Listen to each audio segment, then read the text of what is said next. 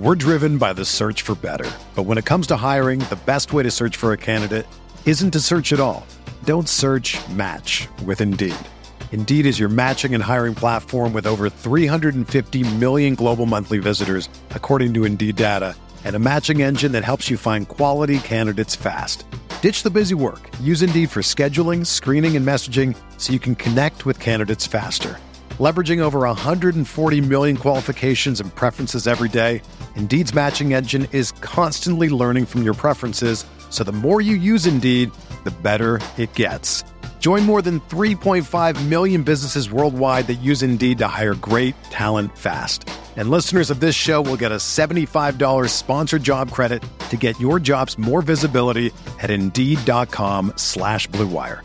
Just go to Indeed.com slash BlueWire right now and support our show by saying that you heard about Indeed on this podcast.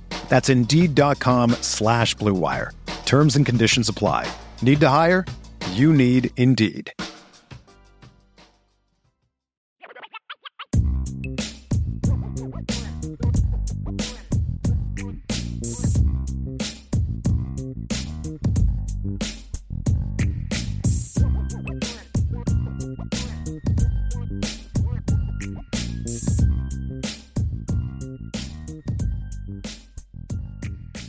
And we are back, IB Nation.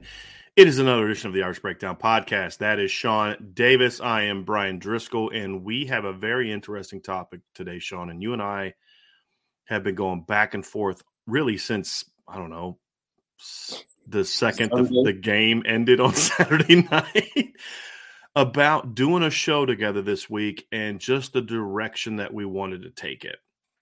And I think the manner in which our shows have gone, your uh, your your Lucky Lefty show, and then the IB shows, the ones we've done apart and together, we've we've discussed a lot of the stuff that we want to vent about and be ticked about and discuss that needs to be changed. And and so we're going to have a little bit of that today, but it's going to be built around the notion that what is happening now is not good or okay or acceptable or a blessing in disguise. There's no spin on what's happening right now. However, what's the old expression? What was it? Um, I'm trying to think. It was the beginning of a Tupac song back when I was a day. Through every dark night, a bright day arises after that, right? And they are in the middle of a very dark night right now at Notre Dame. And how they come out of this, good or bad, is going to determine, I believe, in a long way, how successful Marcus Freeman can be at Notre Dame. And and so what this has done, as much as we dislike it, how we've got here, this has presented an opportunity for Marcus Freeman to truly put a stamp on the program. And that's going to be the topic of conversation, big picture, Sean. But it has to begin with the fact that, you know, the, the biggest thing for Coach Freeman is, is he has to step in and, and, and acknowledge and address the offensive issues the defensive issues and the on-field product while also recognizing that the on-field product is a result of a lot of stuff that's happening off the field. And that's what makes this such a complex, challenging issue for Marcus Freeman and Notre Dame. I know one of the things we talked about was the the difference in selling or pitching your vision to recruits and getting them to buy in versus selling your vision and pitching it to the guys that are currently on the roster and that you have to see on a day to day basis. Because it's one thing to say something and then the person you're speaking to really can't challenge that and make you live up to it. The current players on the roster, when you tell them something, they're going to make you live up to that because they're going to take you at your word take your coaches at their word, and then they're going to come back with that information, and you have to then reinforce and prove what you've already put out there. And this is one of the challenges that's facing Coach Freeman. I mean, you know, we were shocked by what we heard from Michael Mayer post game at BYU. Um, I was shocked, I'll say. You had heard certain things prior to that and understood a little bit more what he was trying to say. And then when you hear some other things and you watch the outcome and you listen to Houston Griffith post game and you come to see that there is some type of disconnect on this team. I'll stay. I'll take it a step further. Uh, I heard something that Coach Rees said said yesterday to the media that immediately uh, allowed caused my antenna to go up because I said it didn't line up. That's not lining up with what we're seeing and what we've heard. So that can't be the case. And in the midst of all of this being three and three, I don't know if the if the bigger issue is the record or what's going on. We're driven by the search for better. But when it comes to hiring, the best way to search for a candidate isn't to search at all. Don't search match with Indeed. Indeed is your matching and hiring platform with over 350 million global monthly visitors, according to Indeed data, and a matching engine that helps you find quality candidates fast. Ditch the busy work. Use Indeed for scheduling, screening, and messaging so you can connect with candidates faster. Leveraging over 140 million qualifications and preferences every day, Indeed's matching engine is constantly learning from your preferences, so the more you use Indeed, the better it gets. Join more than 3.5 million businesses worldwide that use Indeed to hire great talent fast. And listeners of this show will get a $75 sponsored job credit to get your jobs more visibility at Indeed.com slash BlueWire. Just go to Indeed.com slash BlueWire right now and support our show by saying that you heard about Indeed on this podcast. That's Indeed.com slash BlueWire. Terms and conditions apply.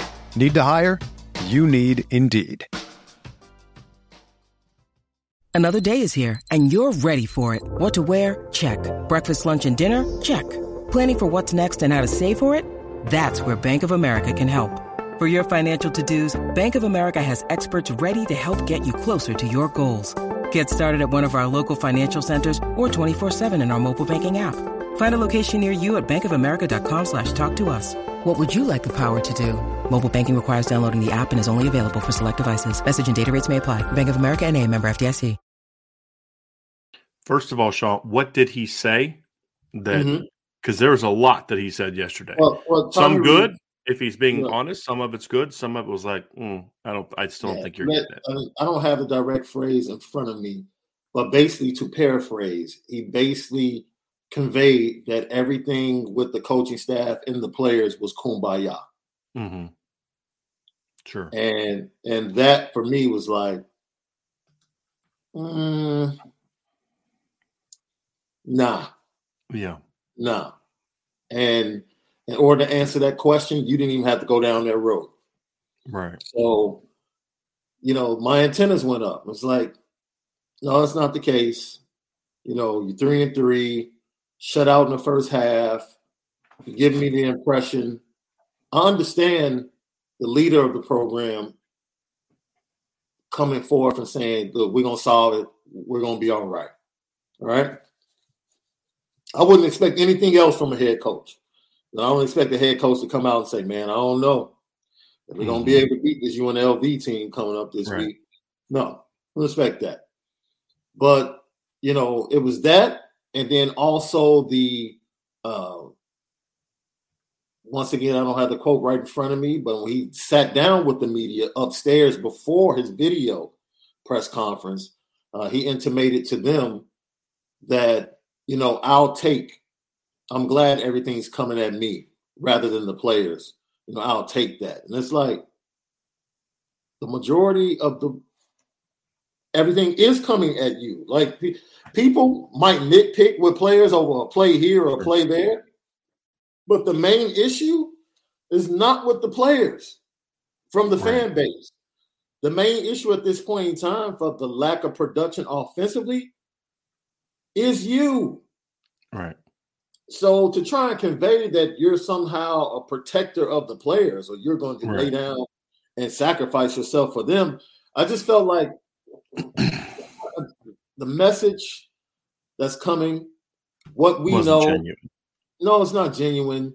Yeah. And what we're hearing with other issues, and for you to go and try to make it seem like everything is kumbaya, you know, with the coaches and the play, it's not. It's not, and it's evident on the field.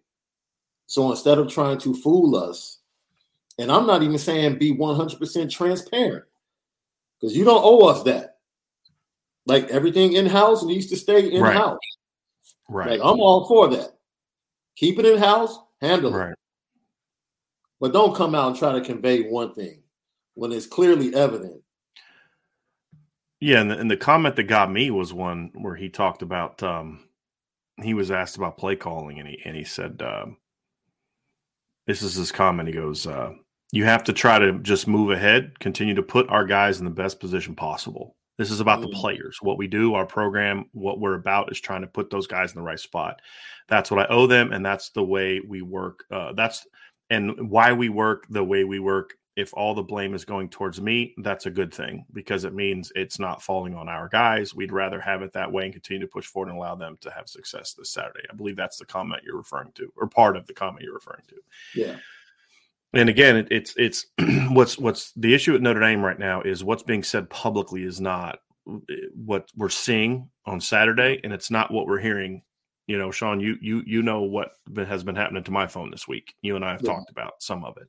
Yeah and and what we're seeing is a disconnect between the vision that Marcus Freeman has laid out for this football team and what's actually happening with this football team. And that I think is a big reason that we're seeing the on-field product being the way that it is. Because again, it's not just the offense, right? Like the offense is the easy culprit because it's been terrible. And and you know we can discuss the fact that there's a, a rift between the offensive coordinator and, and, players or if you know which we have heard. We've heard from some sources that there's a not always on the same page with the coordinator and the assistant coaches. That that's going to happen when you're struggling right? I mean that stuff's going to happen and and it's about addressing those things and fixing those things and all that kind of stuff but it it goes deeper than that and, and that's the thing it's not just about you know our practice plan's not working our yeah. game plan wasn't good enough it's deeper than that because that's been an issue in the past and they still won games mm-hmm. because in the past there was a, a culture within the locker room that it doesn't matter what the coaches do right. we've got this and I think that's lacking from the program right now too, Sean. And that that is the most evident thing when you see Isaiah Foskey regress, when you see Jayson Ademilola somewhat regress when you see Brandon Joseph not playing uh, that well, when you see Jack Kiser, JD Bertrand regress, Cam Hart regress. You know, when you see certain players that were key contributors last year at times not even seeing the field this year, like Alexander Ehrensberger. You know, when you're seeing the same things happening on offense, we're seeing guys take a step back. Braden Lenzy is just is not being used right. Lorenzo Styles mm-hmm. is taking a step back we're seeing all these types of things and you're like there's something deeper going on here than just the game plan wasn't good exactly. and that's the thing that you have to understand is it's easy for us to say oh the game plan the play calling which were not good and well this play was open that play was open yeah because stanford sucks I am yeah. going to say it again stanford sucks those misses should have meant you only won 35 to 14 16 instead of losing 16 you know instead of winning 52 to 14 that's what those misses should have meant and that's where the excuse making for the things we're seeing don't fly. Oh, the play calling and the game plan was good, blah, blah, blah, blah, blah. No, it wasn't. Well, this guy was open. Yeah, okay. It should have happened three times as much on Saturday yeah. against that defense.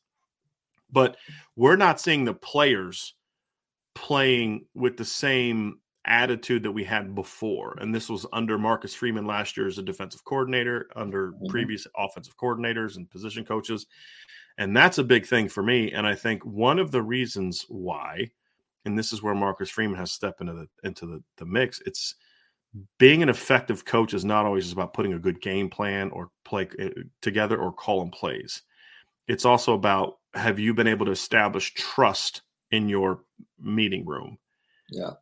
And when you look at the positions that are thriving right now, I think there are situations where they're with coaches that have been able to do that corner, offensive line. I'm trying to think of what other position group is really playing well right now. Maybe maybe maybe tight end to a degree, but I think I'm now I'm worried about that now that you know Mitchell Evans was thrust in the lineup. And again, this isn't about Mitchell Evans.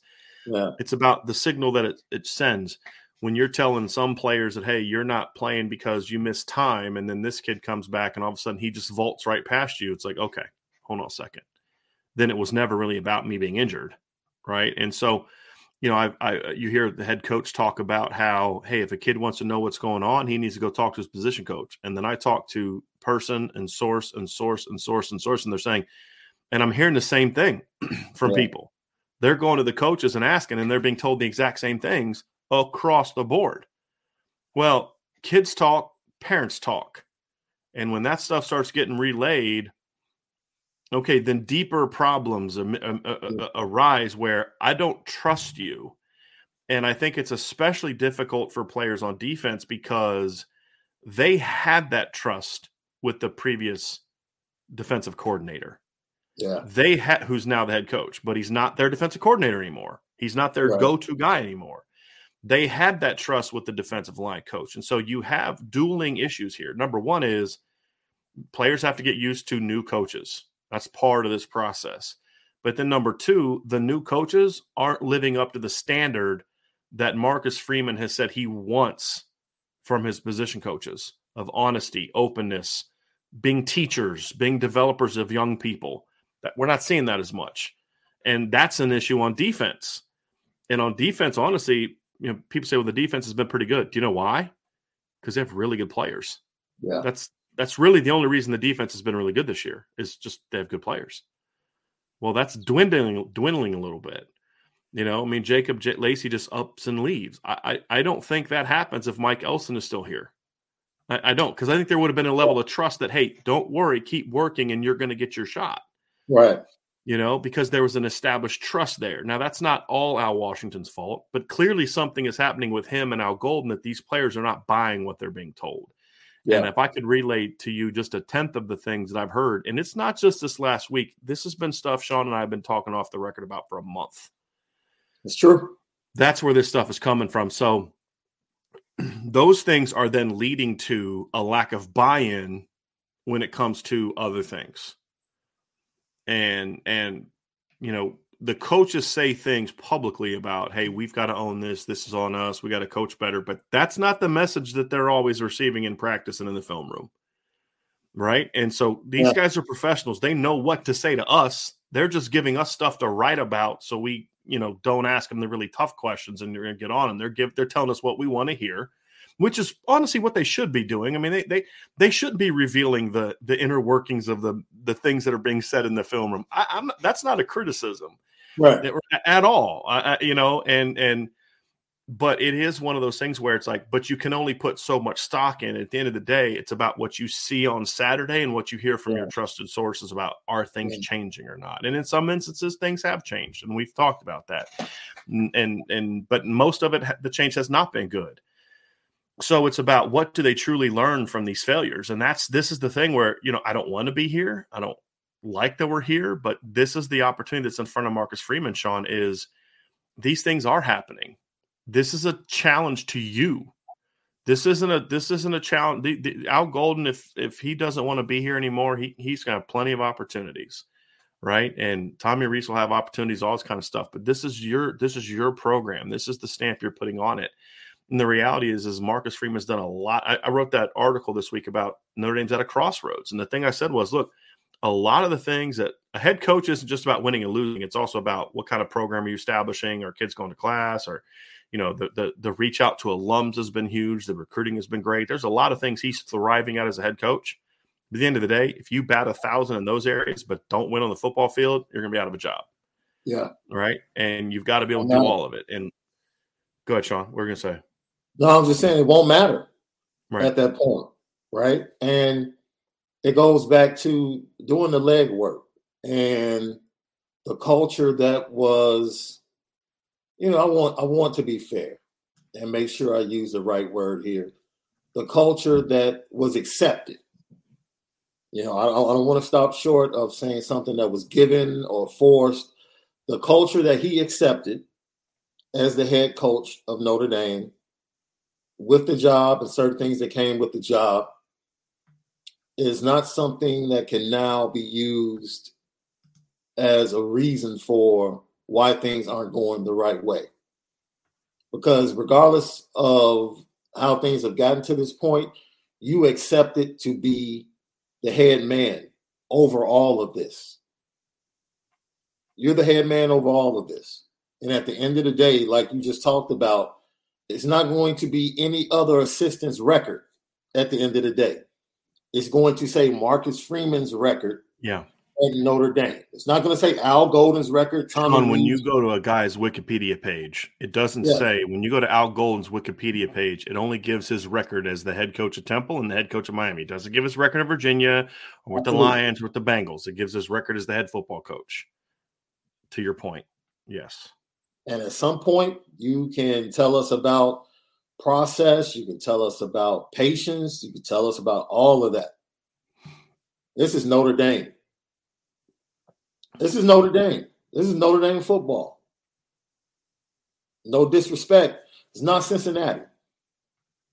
He right. talked about the slow start they got off at Cincinnati. This isn't Cincinnati. It's a different beast. Right. There's a little bit more urgency within the program, from the alumni, from the students, from the fan base. So, whatever answers and solutions are there that need to be found and implemented, they need to be done speedily. Right. Because the Cincinnati this can't be off season. This can't be an off season thing, Brian. Right. Like It'll be this, too late then. Yes. Yes. At Cincinnati, he was replacing a coach who'd been fired for going four and eight and seven and six in the two previous years. So you were going to give him a little bit of grace. The the thing here is, is because the issues that are truly going on for Notre Dame right now are cultural things. It, it, look, it's easy for, for for us to talk about the things we discussed yesterday, and for those things to get fixed. Yeah. Right? He can walk in there and say, "Hey, look, this is the scheme we're going to run. These are the changes we're going to make." I was actually somewhat encouraged by the press conference yesterday in some regard because you saw Marcus Free or Tommy Rees and Al Golden talk make comments that make it seem like okay what we're talking about they both talked about in a little different way than we've seen in the past al golden even talked about maybe there's a need to simplify things yeah and kind of said it in a way like he was kind of responding to a conversation that had been had with the head football coach right mm-hmm. and so that's kind of where it, it's i mean you know the, the the thing that we're talking about here is that's fine, but it's not about the schematic changes. It's not about the the practice tempo changes or or the drills that are being done, Sean. It's greater than that. And this is the opportunity because his players are watching him. Yes. These are 18 to 22 year old young men who were smart enough to get into the University of Notre Dame and and stay academically in good standing at the University of Notre Dame, which means they are smart and thoughtful young people. They are not just kids that are just going to blindly follow you wherever you tell them to go. They're the kind of kids you need to explain what's going on. And what that means is, Sean, and and I'm and I know you know this. So this this rhetorical setup is they're going to watch what you do much more than what you say. They're going to see what the results are. You can get in front of the team and say, guys, we're going to make these changes, and this is good because I love you and I owe you this, and we're all about the players. But if then things don't change in the practice field or in the meeting room, then it, you know, it, it's not going to change. I mean, you know, look, there's a certain there's a right way and a wrong way to talk to players, and this has nothing to do with curse words. I've never had a problem with how Harry Harry Hiestand gets after his players because uh, you know cussing is cuss. I mean, that's just a, a, different way of communicating. One thing we've always said is, and I know some people don't agree with me on that. I get that. That's fine. Uh, but the one thing we've always said is when you listen to Harry Hiestand cuss a kid up, he's cussing a kid up in a he's teaching them. It's not just calling you a dumb, dumb MFer, right? It's get your effing feet here and your effing hands there. What the F are you doing? This is what you need to do. This is how you need to do it right? We can we can uh, we can discuss whether or not he should or shouldn't be using curse words. I mean, look, this is football, man. You know what I mean? Like, suck it up and let's go play ball. But when it's just cussing out a player, calling a player name, those type of things, that's the kind of culture, that's the kind of toxic culture that you can have. And and and my there are some instances where I've been I've been told of some of those things from enough sources to make me realize that this is true. Yeah and and and so my point is is there are things like that where when you're hearing from players and i've, I've had parents reach out to me and say hey this was going on. So look you, there's nothing i can do about it. You like you need to call the you need to call the boss. You know what i mean? Like i can't do anything about it. Yeah. You know and you know to the point where it's like okay this isn't about playing time. This isn't about x's and o's. This is about scheme. This is about you and you you created a, a culture as a coach, as an assistant coach that you thought was important, you want that to be part of your football team. Now you guys are holding your assistant coaches accountable. And I think this is the opportunity that Marcus Freeman has, Sean. Let's get into this, right? Let's do it. Marcus Freeman has a chance to truly put his stamp on this program. And what's been happening at Notre Dame, in my opinion, within a lot of instances, is, and this is natural. This isn't a criticism, this is natural. It's when a coach leaves who you may not have liked but was perceived to be successful Mm-hmm. you're going to always hold the new coach up to that standard and if you're going to do something different than the way that coach did it it better work because if it doesn't you're going to have older players saying well you know i may not have liked so and so but what he did worked and this kind of thing right Right. and so you've got that issue. You've got you you've got a chance. So so so there's the, the reason I say that is because there's still that there. That still that thing still exists of the former head coach and the way he did things. Right. And the thought of, well, that's maybe we should be doing that type of thing. That's part of it.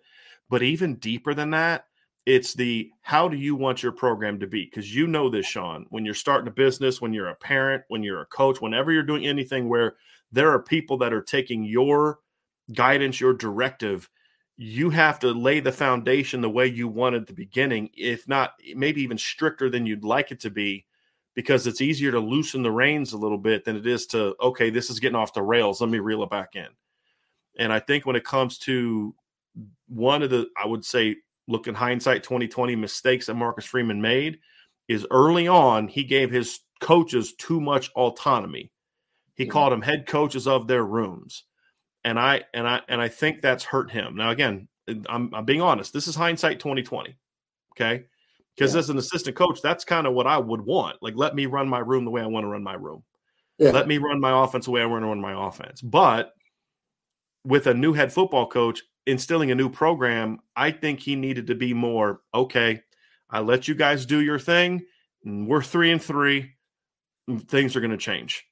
I think that's the first thing he needs to step up is he's got to sit down. He's got to make sure that he's spending time first with his coordinators to see how practice is going, to see how the communication is going, to see how they're talking to players and treating players, communicating players. Maybe you don't even say this to them, but you're watching. And then if you see a coach acting up, I'm at the point now where it's like, hold, hold, hold, hold, hold on a second. No, no, not here. And again, I'm not talking about cussing at a player. I'm talking about, you know, taking it across in those lines. Yeah. Because the, the point is, Sean, the players need to see that he has their back. And this isn't a players coach kind of thing. They need to know that ultimately, this is the standard I, I have, but I'm going to hold people accountable to living to that standard. Yeah. And when it's not happening, Yeah. there's going to be consequences for me, for the coordinators, for the assistants, and for the players. Because I think right now the players are feeling a lot of heat, like they're the ones getting blamed for everything. No matter what Tommy Rees says at a press conference, they care more about what's happening Tuesday, Wednesday, Thursday, Friday in practice and what's being said to them in meetings than they care about the offensive coordinator giving lip service. Again, that's not a criticism because that's what he should say. It, but it just has to be backed up by things. And I think that's the first step is Marcus Freeman has to step into this and dem- start demanding this because we're not saying that. We're not seeing that based on what we're seeing on the field. We're not seeing that based on the comments that we hear. We're not seeing that based on everything goes together that we're not seeing that, Sean. And I think that's the first area where he can step in and say, this has to get fixed. And the players need to see him doing that. And to go along with what you said about the autonomy thing to the positional coaches and the coordinators, I my hope is that Coach Freeman doesn't get so caught up in trying to learn how to be a head coach that he forgets to be himself. The team is a reflection of their head coach. You're a great leader. You're very charismatic and fearless. And that's the way your team should play. Your team should be, be exciting. It should be a team that everybody wants to watch and chime in and tune in to see what Notre Dame is doing. People do that anyway, just from the love hate relationship across college football. Like, I don't want him to get so caught up in, like, man, I'm trying to figure out, you know, what I'm going to do as a head coach, where I'm going to walk, where I'm going to stand, this, that, and other. No, be you. Be you. Yeah. And learn as you go. Because if as long as you're being yourself, you're going to be able to properly deal with the situations because you're going to make sure that the program reflects who you are and your vision. That's the most important thing. Like if he has gotten away from kind of being himself, I want him to get back to being himself, right. which goes to what you just said. Be yourself. Hold guys ac- accountable. Make sure that everything that's going on from a communicative standpoint within the program is a reflection of you and how you would deal with situations. There has to be checks and balances. Right. And you have to be that individual that checks the coaches. And that's one of the the risks you run with hiring a 36 year old head coach. And and and you, we knew this, mm-hmm. but will a 36 year old head coach be willing to get on an assistant coach who maybe his age or maybe even older than him or someone that he's friends with, right? He has to understand. Like somebody in the chat said, Irish blooded said, you know, uh, his job is to coach the coaches and that's exactly right and that's why yeah. that's why we have been you know critical of coach up to this point in time is because the only people person that can hold Al Golden and Tommy Rees accountable for for the product on the field is Marcus Freeman. That's it. Yeah. And and and he's the only person who can hold them accountable for for how things are going between the staff, how things are going to be in the players, just in general.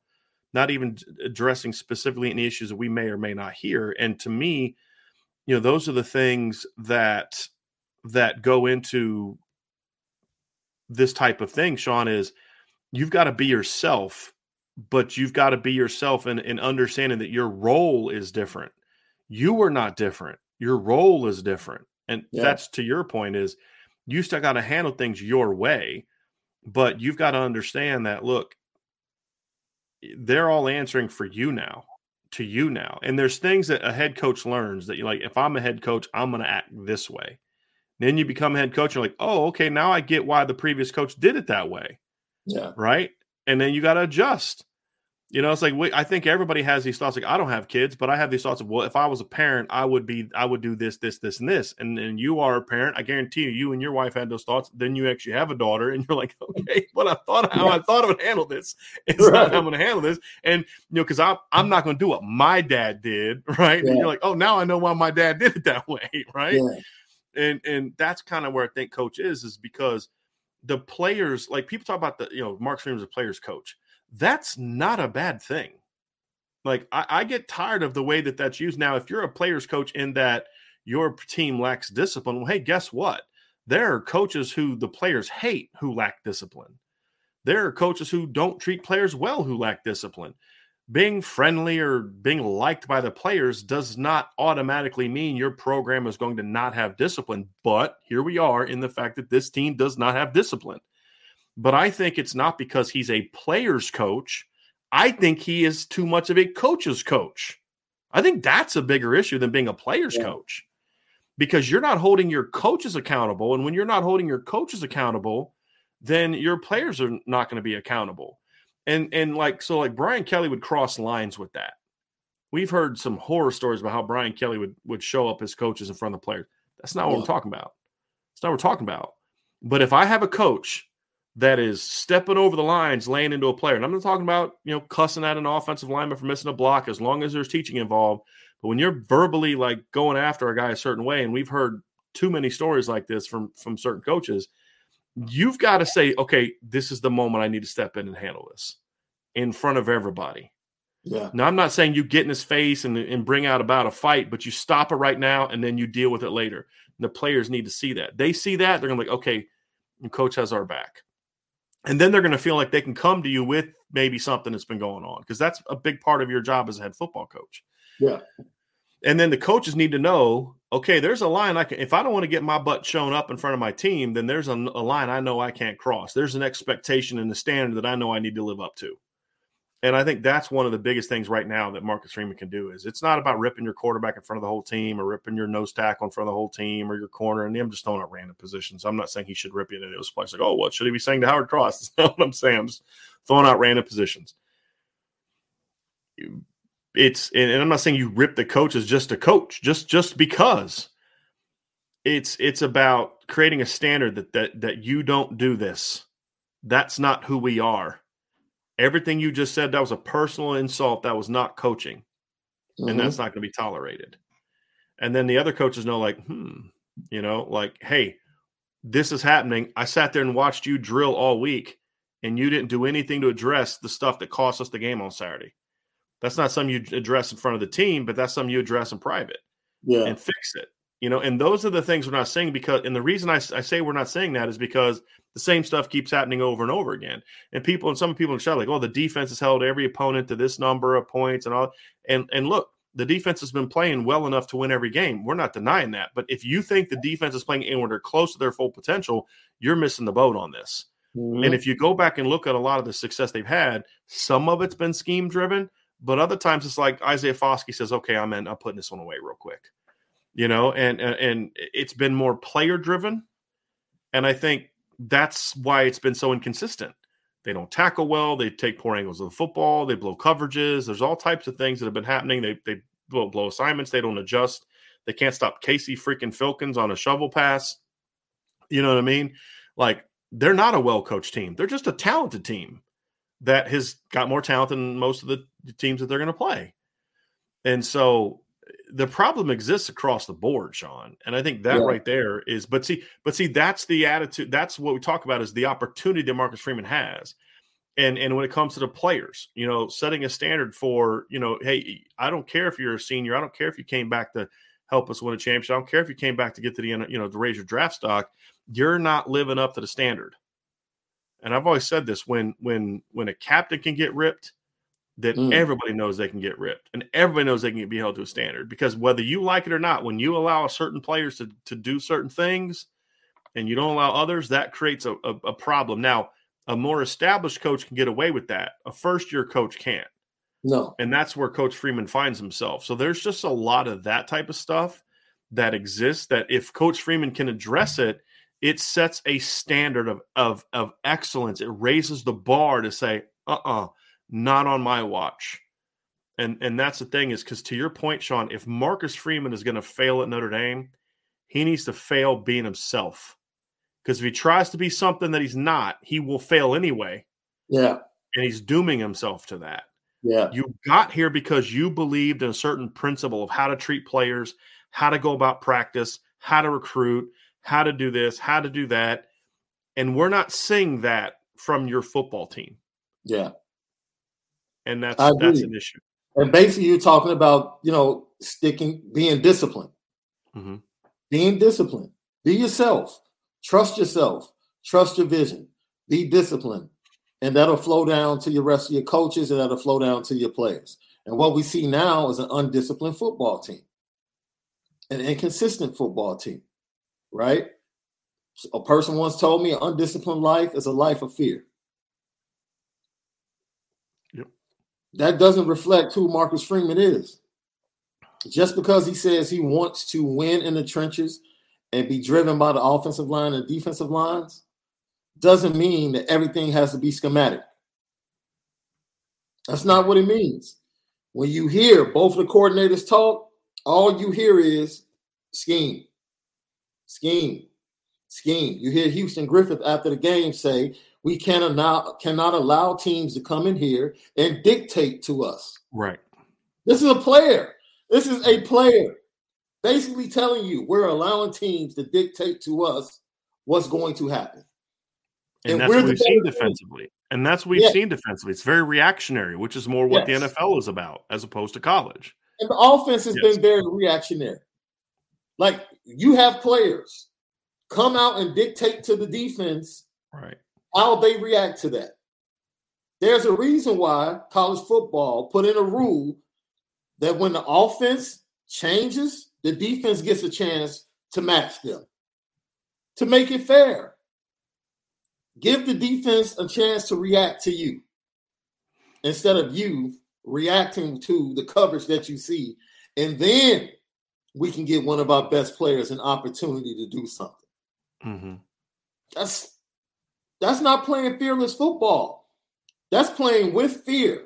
We can only do this in this particular situation at this particular time. That's not playing fearless football. That's not believing in the talent that you have. You and can't players that. know that, Sean. They yes. know. Sean, you played sports in high school. I played sports in high school. I believe. I don't think you played in college, right? You went to to no, Illinois, right? I played up uh, to semi. Yeah, yeah semi. Played in college. We've been you've been around sports a, a, big chunk of your adult life. I've been around it. The reality is, is that's the that's the mark of you're going to play a certain way if you if you don't think that your coaches truly believe in you, you're going to play a certain way. Because you were troubled by Houston Griffith's comments. I was more I was more troubled by Drew Pyne's mm. when he started talking about Tobias Merriweather. Who, by like, the way, for a reason, was his camp roommate. Like right. when Tobias said that, I'm like, oh, okay. Yep. My thing is, is like that speaks volumes about where we're at. And and look, there comes a point in time where I'm going to let you I'm going to let you do your job until you get to the point that you're not doing it the way that I want it done. Mm-hmm. Right. And that doesn't mean micromanaging, but it's there's a standard of excellence that's required. And Absolutely. and a head coach needs to be able to say, hey, look, um, I, I'm not telling you what you need to do as far as scheme and X's and O's and all that. I'm not telling you what place to call. Here's what I am telling you 15 needs to be on the field and he needs to get the ball. Do you see what he's doing to our defense in practice? Well, coach, he does. Again, I apologize for you thinking that this was a discussion. That's on me. I should have yeah. been more, more clear that this was not a conversation. This was a directive. 15 needs to play. 16's healthy now. He needs to play. Right? Yeah. Okay. We need to simplify what we're doing. Well, how so? That's what you're getting paid seven figures to figure out. But what I'm telling you is this huge giant play sheet that I'm told by sources is even bigger than it was in the past needs to be scaled down a lot. Okay. Lincoln Riley's play sheet's about that big. Yours is about this big. Find a freaking happy medium. Right. Okay. Right. And, and and if the kids can't execute it, you know, as people say, well, the play call was there, the quarterback's got to get there. And Tommy Rees said something yesterday that I that I, I, I hope that he believes. I pray that he believes because if he actually believes this, or if this was something that that was said to him, but if he truly believes this, then they're going to be okay. And he was asked about is it play calling or execution? And this is what he said: If we don't execute a call, a play, it's a bad call, point blank. I'll take the shoulder of it. If our guys don't go out there and execute it, then it's not the right call there are plays maybe that we can hit, sure. But if it doesn't hit, then what good is it to look back and say, shoot, we had the right call? There's nothing there. How can we make sure our guys go can go execute? If I shoulder the blame, that's great. It means our players aren't. We want to continue to push them in the right direction, give them a chance on Saturdays to have success. That's pretty much our process. So that sounds great. That sounds great if that's what he actually believes.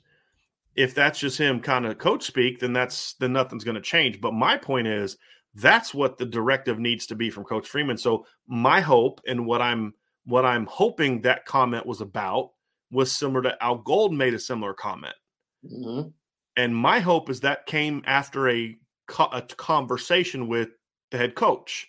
Yeah. And that's what we're getting to is if that conversation happened, great. Then Coach Freeman's already starting to address the things that we're discussing. If it's just lip service and nothing's going to change, and yeah, may, they may go out talent a, a, a, mediocre uh, UNLV team. Maybe they out talent Syracuse, but yeah. on November 5th, we're going to see this thing all happen again, right? Because this team has shown when they are on, they can beat anybody.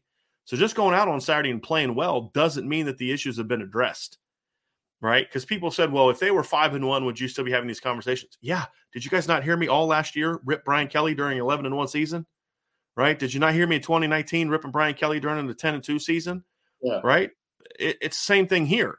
It's because I'm a believer in the process, not the results. In a championship, the results, the, a, a championship is a result, but the result happens because the process is being done correctly. Yeah. Wins wins can happen if the process is not correct if you have the better players. But what we're seeing is is that when there is a a process that's flawed, Brian Kelly's process was flawed, on top of there being cultural issues in the locker room and a lack of accountability within the leadership of the locker room, that compounds things. And that's how you see this. And and I don't know why, Sean, but you've talked a lot about this. The players under Brian Kelly, it's almost like Marcus Freeman being liked by respected by the players hurts him. Mm. Because I think for the first time in some of these guys' careers, they actually look to the head coach for guidance. Right. They looked to the head coach for answers. Right. They looked to the head coach to, to do this instead of saying, screw him, we're going to do this ourselves. And that's something you and I have been hearing for years from players. And and I wonder if that was that that edge was lost when you hired a coach that they liked. And again, that doesn't make him a player's coach, it makes him someone that they respect.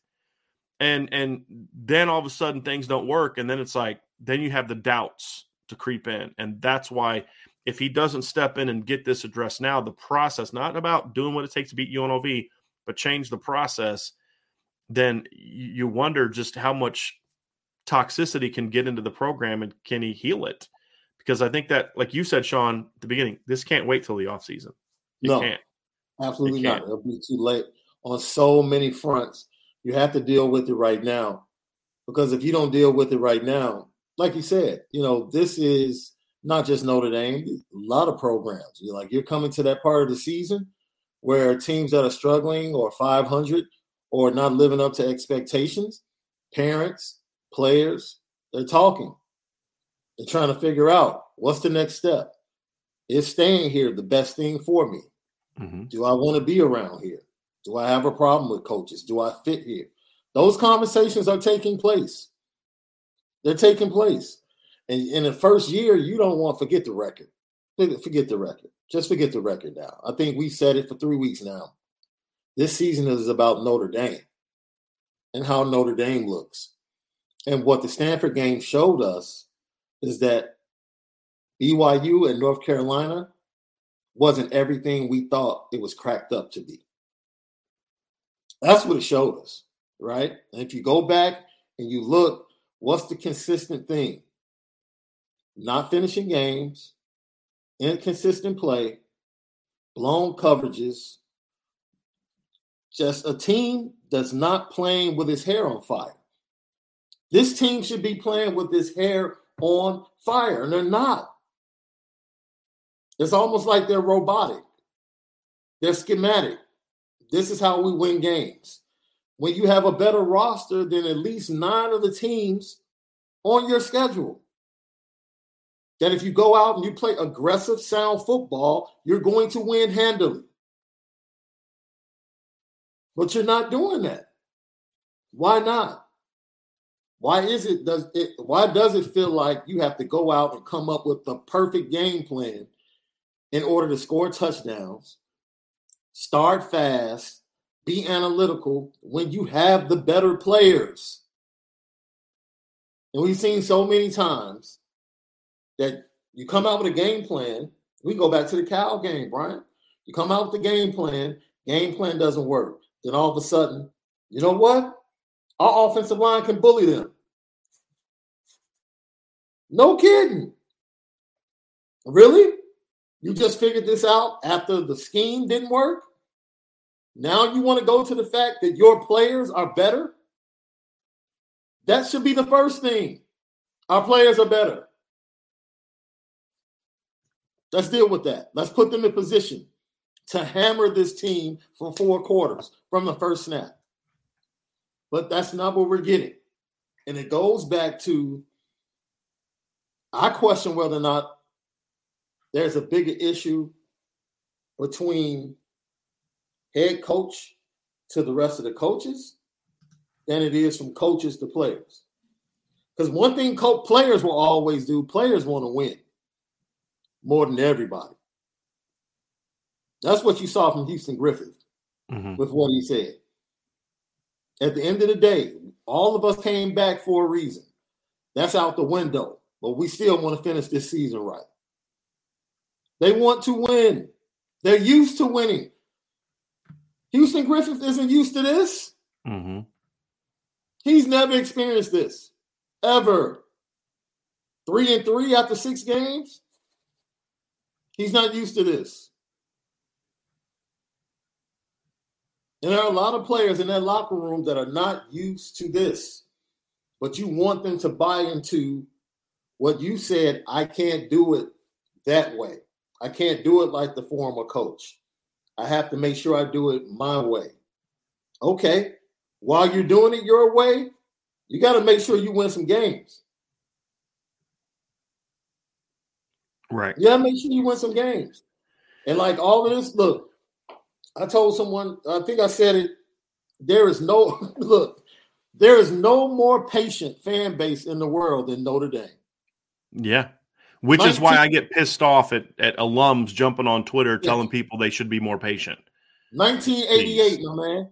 1988. And the fan base is still here. Right. The fan base is still traveling to Las Vegas, selling it out. 1988. The fan base is going to go across the pond next year and sell out in Ireland. 1988. Don't tell us about patience. We've been more than patient. Yep. Get the job done. Yep. That's all we want. Get the job done. This is yep. a very intelligent and knowledgeable fan base. We know right that this is a new regime. We know that. Right. We knew we had two first time starting quarterback options. We know that. You don't have to sell that to us. We know right. that. And we knew what the true expectations of this team were. Right. But the expectations weren't getting shut out by Stanford in the first half no. at home.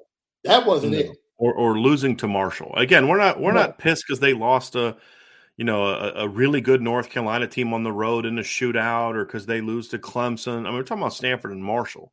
And again, that that goes that's where this thing starts to really hit home, Sean. And you know, and you talk about you know playing at a high level. Uh, look, young people it, can and Marcus Freeman has made comments about this. Like, you know, young people can be more affected by certain things than a professional athlete. A 29 year old NFL quarterback that's been in the league for six or seven years is going to just kind of take what is said or done by an offensive coordinator and just in one ear, not the other. Because he's like, dude, I make more than you. And if it comes down to it, you're leaving, not me. You, yeah. you know what I mean? So, like, a 19 year old kid or a freshman that's that's being just berated in front of his teammates and not being coached but just being cussed at and called names is is not going to handle that well but then all of his teammates see that and then they're looking around saying is this okay is this allowed oh, yeah. nobody's saying anything so it must be now that's not a genetic that's a that is not a made up example i'm just going to tell you that right now not a made up example right? You can't say publicly, if my players want to know why they're not playing, they need to go talk to the coaches. Because I'm hearing story after story after story from independent people that don't know that they're talking to me or don't know each other. And they're telling me the same exact story that they're not being told what to do. Just keep working. Just keep working. Yeah. Just keep working. On what? On what? That's the reason we're here. Yeah. So, you know, it's it's when you give lip service to kids like the the like like kids like we see at Notre Dame, you're going to lose the locker room I think a little faster than you might at other places because of the fact they are different type of kids.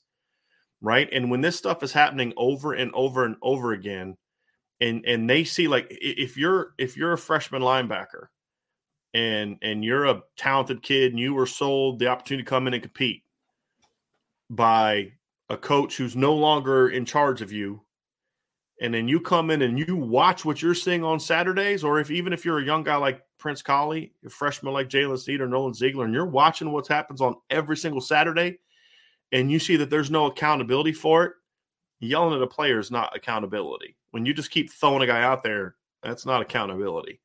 That's just yelling at a guy. Accountability is okay, if you're not going to do it the way that I want it, then I need to figure out am I coaching it wrong? or am I going to find somebody else to play? Yeah. And then when you're not being communicated to, or you're not being coached, or you're not being engaged with, you're going to lose that kid. And and that's what coaches in college have to deal with. That's what they have to embrace. And if you don't want to embrace that, go coach a 54 man roster in the NFL. Right? If you don't want to deal with 100 kids and the realization that I got to coach every single kid on my roster, then go coach in the NFL where you basically just have enough dudes to play. Yeah and that's fine. I mean, it's, it's, it's all good. Go do what you want to do, right?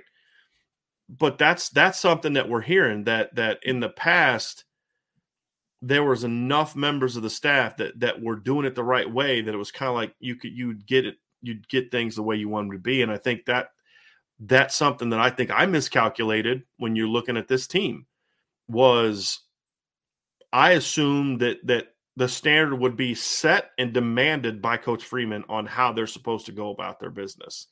And i don't think he's done enough of holding the coaches accountable to that standard. That's my issue yeah. And I don't care what he says publicly. I don't want him to go throw a coach under the bus. Yeah.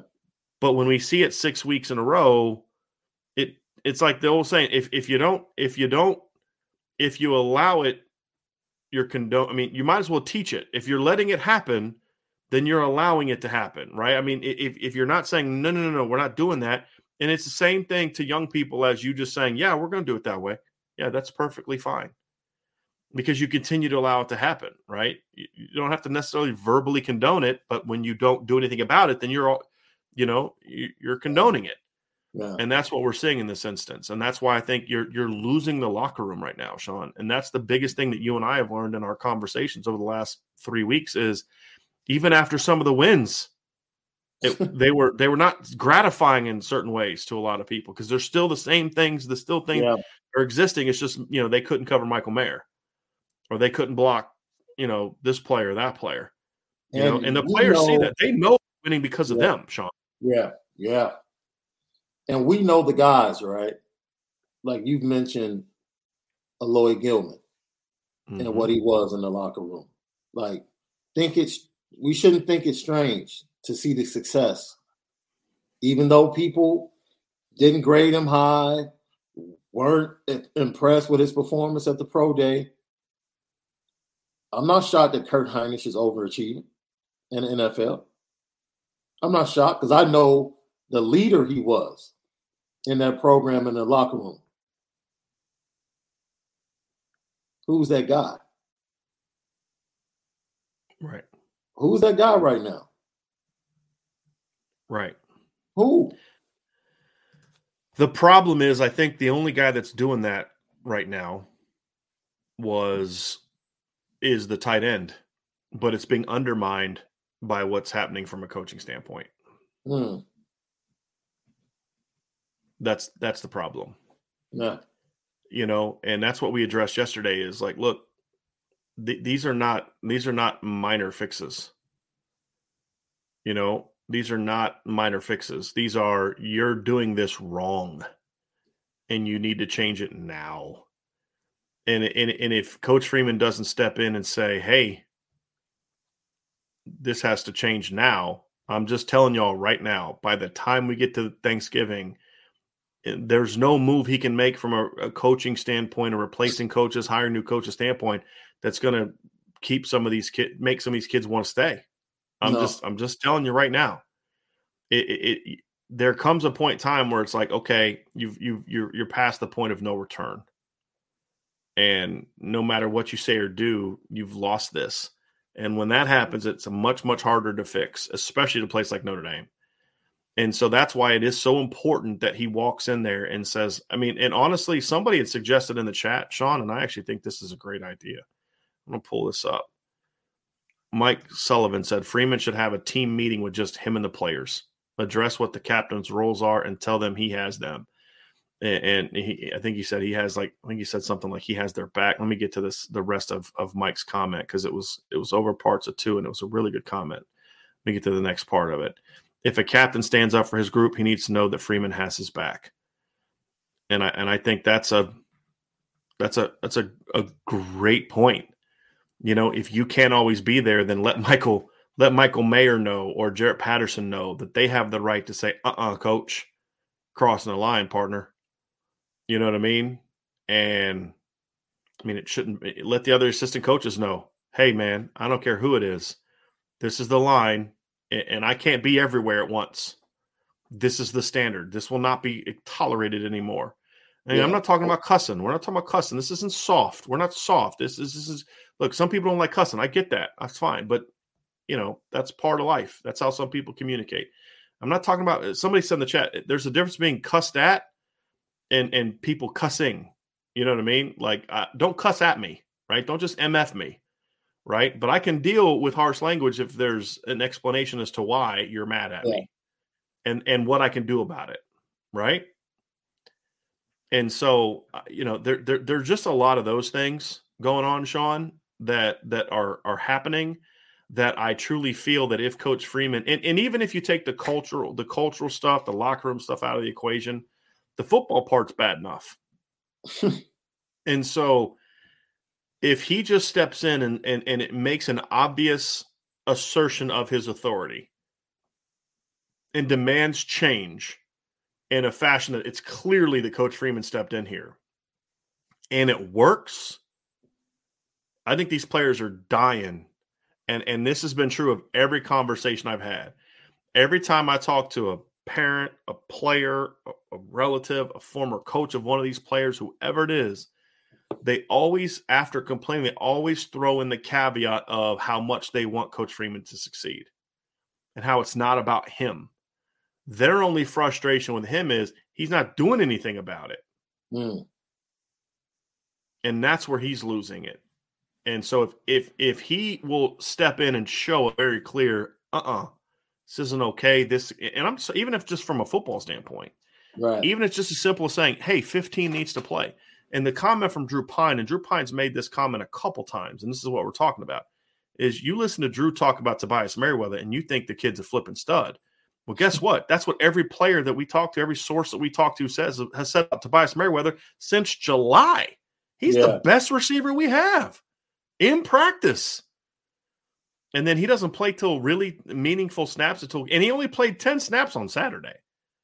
Like, yeah, your offense str- sucks. Well, Tobias per- Merriweather played 10 plays and he got open for what should have been touchdowns twice. Maybe you might want to up the usage a little bit. Yeah. You know what I'm saying? And and so it's that even if it's just that Sean where it's him stepping in and saying, "Hey, hey, look, I'm not an offensive guru, but here's what I know. As a defensive coordinator, I couldn't cover him and I couldn't cover him. They need to play more." Right? They need the ball. How do you expect you figure that out? If I have to figure that out for you, then why why am I paying you? Right? Like you know, like I, I shouldn't have to do your job for you. But what I'm telling you is this that kid needs to play more. That kid needs to get the ball. Yeah. This kid needs to be used more this way. This thing needs right. to happen more over here. And and that's how he and if kids say, hey, look, Al, I've given you a lot of rope here, but I'm sick of watching these linebackers play this way. If you think that, that we have a talent problem, then play somebody else. If it's not a talent problem, they're just not grasping what you're what you're teaching. Well, we're six. We're a spring practice. We're winter, spring, summer, fall camp, six, seven weeks into the season. And if they haven't figured it out yet, then maybe we're not teaching it right. Matter of fact, let me check that. I know we're not teaching it right. Yeah. Put too much on their plate. There's too much volume. Simplify it. Let these kids go play fast. And those are the conversations that needs to be happening. And if he just does that right now, it's enough to get him to the end of the season to fix the other stuff. Yeah. In my opinion. For most of the kids and the co- and the other coaches. So and you have to fix it because you want you have to fix it. The 23 recruiting, in my opinion, the 23 recruiting class is not in danger as it currently sits. Right. Like you talking about a five star kid that might go elsewhere. Heck, that that's always a challenge until they sign on the dotted line. When you're talking about a top 20 kid, top 15 kid. But the bulk of the class is pretty much locked in. A lot of those kids, double digit, double digit number of kids probably come in as early enrollees out of this class. What's the culture when they come in? Right. Like, do they come into a culture that lines up with what they bought into? Or do they come into a culture that's going to be a shock? Right. A culture shock. And like, oh, wait a minute. This isn't what I expected. Right. Like you have to change this now. Right? Because the kids that are under everything right now are going to be the kids leading the way in off season training. You don't want them to go into all season training not all in. You want them all in so right. that the youngsters come in all in, not right. whispers about this coach, that coach, this situation, that situation. Right. You don't need that. Uh, you, just after the first year, no, you don't need that. And the things that you've been speaking about have to be dealt with, and they have to be dealt with right now. I can't stress that any more than we stressed right. it today. It has to be dealt with immediately, or you have bigger problems. Right. You're gonna have bigger problems, and it's right. it's not as simple. And with that, it's not as simple as replacing a coach. It's not that simple. It's not that simple. You right. can replace a coach and things stay the exact same way. It might change just a little bit, because that coach might not curse. Right. But he still operates the same way when it comes to player usage, putting players in situations to be successful, and being schematic instead of allowing this program to go to the next level to where it's, it's not as robotic as it's been. Like, when have you seen Notre Dame go into a big game that you didn't feel like they had to scheme the heck out of the next team to win the game. That is the feeling I've had as a fan for years. Like, man, how are we going to beat Clemson? Right. How are we going to beat? We're going to have to get some turnovers. We're going to have to do this. We have to make sure we do that. Instead of just saying, you know what? We can line up with them. We can play with them. Of course, scheme matters, game plan matters. But once that game plan, like Mike Tyson said it best, everybody has a game plan until they get punched in the mouth. Right. Everybody has a game plan. Then the fight starts when you get punched in the mouth. Now what? Because teams aren't, even bad teams are about to lay down for you. That right there, Sean, is the biggest thing that tells me that there is a bigger issue here than just game plan or play calling. And this is what I mean by that. How can you play how how are your three best games this year against the three best teams you've played and your three worst games against the three worst teams you played? It's what we've said all along. It's easy to get up for Ohio State as a player. Mm-hmm. Yep. It's easy to get up for North Carolina. It's yeah. easy to get up for BYU. It takes leadership and a cult, strong culture to get up to play Marshall. Yes. The week after losing Ohio State, to play Cal, the week after losing to Marshall, to play Stanford, who you know stinks.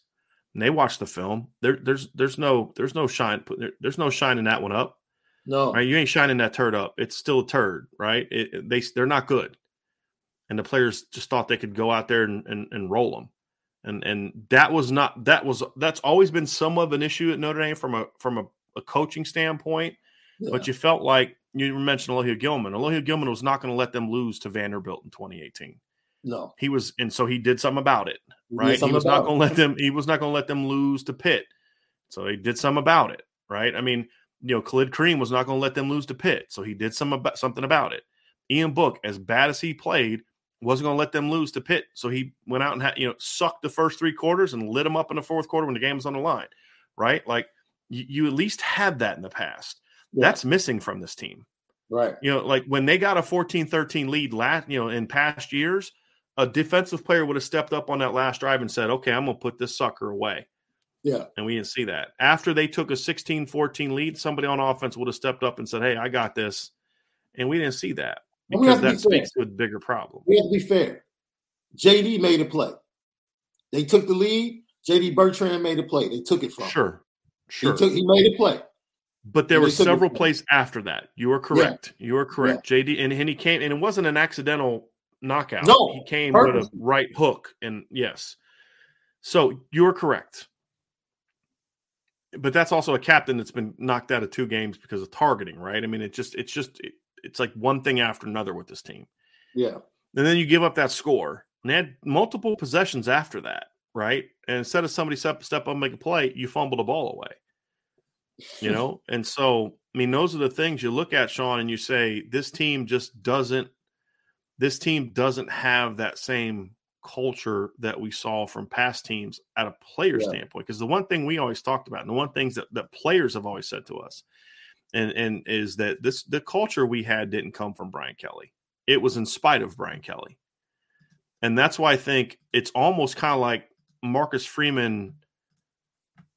It was it was worse for Marcus Freeman because they did look to him in a way that they didn't look to the previous coach for. Yeah. They did look to their leadership in a way that they didn't look to their leadership before. And and to be honest with you, it, it kind of it kind of has let them down a little bit, you know. And so I'm I'm looking at this this two here, Sean. So after that fumble, Stanford was at the 49 yard line. They gained another 25 yards before getting in field goal range. Right. Right. Yeah. So, you know, that's kind of that's kind of where I'm at. And, you know, there there were there were and then Notre Dame gets the ball back, drives into Stanford territory, and fumbles. And Notre Dame gets the and the thing is like at the end of the game when Notre Dame is down two points, they got the ball with two and a half minutes left. Two and a half minutes. Yeah. They ran a yeah. minute and a half off the clock and didn't get and gained 15 yards in a minute and a half. Right? Like yeah. That was a team that was unprepared to go win in that instance. Yeah. Coaching you know wise. Because everything had been about scan, scan, scan. Right. Right. And you can't do that in a two minute drill. No, you got to go play. Right. You have to go play. But that's the thing is, is, is at the end of the day, the head coach said, "Okay, I'm going to let you do it because you think it's going to work." But then when it doesn't work, you got to be able to step in and say, "Uh-uh." But unfortunately, they weren't willing to see it early enough because I mean, we talked about this after the BYU game. Like, look, you can't because they haven't been doing this scan nonstop all season. Right this was in response to the struggles that they were having. Right. And so we really saw it ramped up against BYU. And we said, like, yeah, this worked this game, but you you you run the risk of losing momentum and rhythm. And we Absolutely. said that after the win. That's right. what a good coach should do is he needs to, hey, look, this worked, but you can't do this every play. No. And and if and if Coach Freeman doesn't believe he's an offensive guru, and I actually respected that comment it, it takes a strong person to admit what they don't know and admit where they are not, especially someone who's as smart and successful as Marcus Freeman has been in a very short period of time to admit, hey, I'm not a genius here. I don't know everything about this. Then what he needs to do is then look at it from the what you are in a, a, a guru at. How would you want that? How would you feel if an offense was doing this to you? Yeah. Yeah and and if you do that then hey you know like this is like i wish said, you would do this to me tommy always had the crutch whether people knew it or not coach kelly would sit there and coach kelly would watch watch watch and then coach kelly would say we need to go to this mm-hmm. this is what we need to do and then tommy would call a play according to what coach what coach kelly said on the field Mm-hmm. You're right. You're not Coach Kelly, but you know defense. Right. And you can say, look, this is what they're doing. They keep doing this in this situation. This you you need to attack this. You need to attack that. You can definitely give your input from a right. different perspective because you are the master right. at something. Right. Trust that. That adds value to yes. that other side of the ball. Absolutely. Hey, I don't know how to teach inside zone, but I'll tell you what, here's what I had a hard time with when teams would do this against us. You know what inside zone looks like. You had to defend it. You had yeah. to come up with ways to stop it.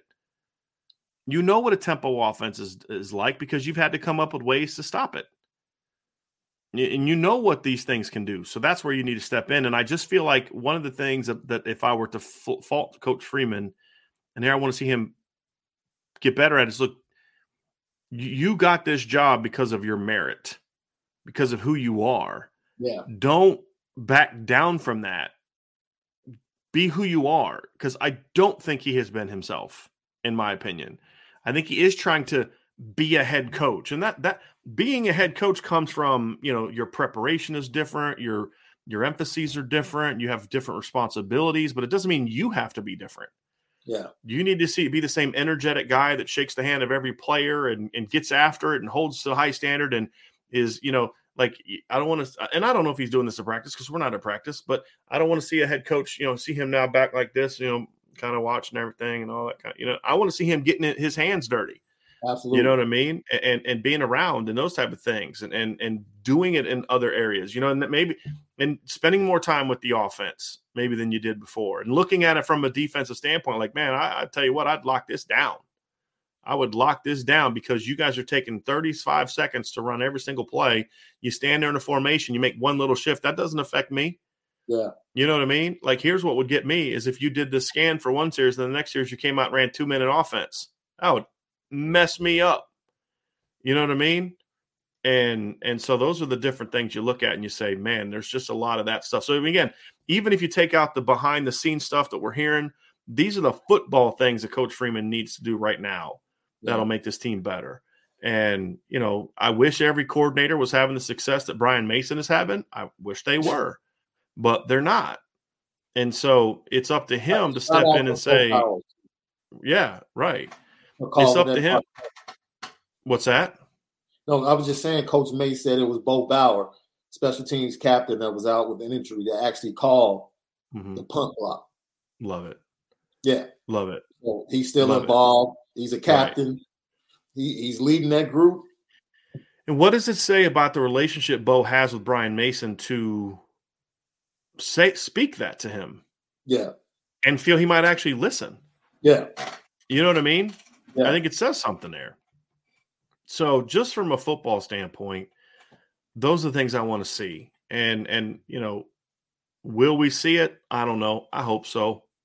I hope that what we heard yesterday in the press conference, or yes, yesterday in the press conference, Sean, is a byproduct of that conversation. That's what I hope. Yeah. And, and we'll know on. Saturday. Yeah. I hope we'll know on Saturday. Yeah, yeah. And and what's the next is the Syracuse game the next true okay, now we're about to find out right who this team is. That's that's the yeah. next game for you these next three games for me are what's going to tell me. Okay. And it's not even so much about beating Clemson, it's about if if you lose, why. It's not even about beating Syracuse because at the end of the day, Sean, if they can beat North Carolina on the road with all this crap going on, they can beat Syracuse on the road. Again, it's not about the result per se. They're yeah. they have better players than Syracuse, and that's why I, I laugh at some of these people in the chat. Some of them are people you've never seen before, so you know they're, they're, they're LSU trolls and different things. But saying like, some of them are Notre Dame fans. Well, it's a talent problem. Like, look, they didn't lose to Stanford because talent, y'all. They didn't lose to Marshall because of talent. Come on now. No. Like, use your head for a second. Stop buying into the BS. Okay. Stop buying the excuses. Okay. And, and you, you can, and, and the other thing I can't stand is people say, well, you know, you need to support the coach. I am. I am. Because so just sitting back and saying, no, no, no, it's okay. Keep doing what you're doing knowing it's going to fail. I've always used this as an example. You know, it's like I've, I've used it in the past with like you know sharing you know sharing the gospel with people or, or speaking to them about a political issue or, or in yeah. this instance about sports. It's about whatever the case may be. It's like if you know that right around the corner is a mugger ready to mug somebody, do you a say, "Hey, stop what you're doing. Don't do that." mm. go another way? Or would you say, well, it's not really my business to really speak to them about this? That's their life. Yeah. Right? Like if you know that something bad could happen from this, then you speak to it. Just letting people do whatever they do because, hey, I don't want to judge people. That's not loving. That's not support. That's just cowardice, in my opinion. And so people say, well, if you really support a program, you'll just sit back and no, that bullcrap. That's not support. That's blind loyalty. That's a cult. I'm not a cult member. I'm a fan. I'm a I'm an analyst. I'm a publisher. I'm not a cult member. You know what I mean? I don't believe everything that, that just accept everything as it is because uh, I, that's the only way to support people. Right? That's how we get the politicians we get because people just blindly support people no matter what the freaking heck that they do. That's how right. we deal with 12 years of what we dealt with with Brian Kelly because people just accept it because hey, if you if you support the program, you're just going to agree with everything that they say. I hate that stuff. I respect Mark Freeman. I want him to succeed. I wanted Brian Kelly to succeed, even though I didn't necessarily like him very much. I still want the program to succeed. And this is the voice, this is the opportunity we have to speak our uh, what we see, our opinion, our truth, which I hate the expression our truth, but you know what I mean by that, right? Like this is what we believe is the case. And if we didn't speak it, then that's not supporting Marcus Freeman, in my opinion. No. We're supporting him by saying we want you to be successful, and this is how we see it.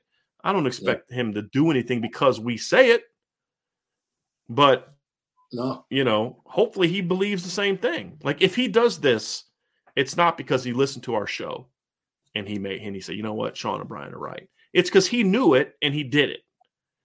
And we're just kind of saying this is what we think he needs to do. If that's the case, I'm missing a direct deposit coming to my bank. There, there you go. There you go. There you go. Hundred percent. Hundred percent. I need a direct deposit. Yes. As a consultant yes. or you, you, can at least hook us up with a Ruth's Chris dinner every now and then. You know what I mean? Like when we're when we're in right. town. So right. Um, right. But yeah, I mean, but that's I mean, if you if you care about something, then you should be willing to speak truth to it. That's the reality of it. And just sitting back and saying, nah, nah, I'm just gonna keep my mouth shut. Like this is what you know, former Notre Dame alums and stuff are saying to fans, like, y'all should shut up, learn how to break down film. Well, I know how to break down film, and I'm this is what's going on, right? Um, you know, uh, hey, you know, and, and, people that I like and respect, but it's like, stop telling people to just shut up and take it. Yeah, that's not fandom. Yeah, that's a you're a cult member at that point in time, right? Like that's yeah. just, and that's not okay. And I'll, I'll say this, you know, from a talent standpoint, I think um, I don't know if it, we had this discussion. Oh, someone asked this question the other day. I think what was the one thing that we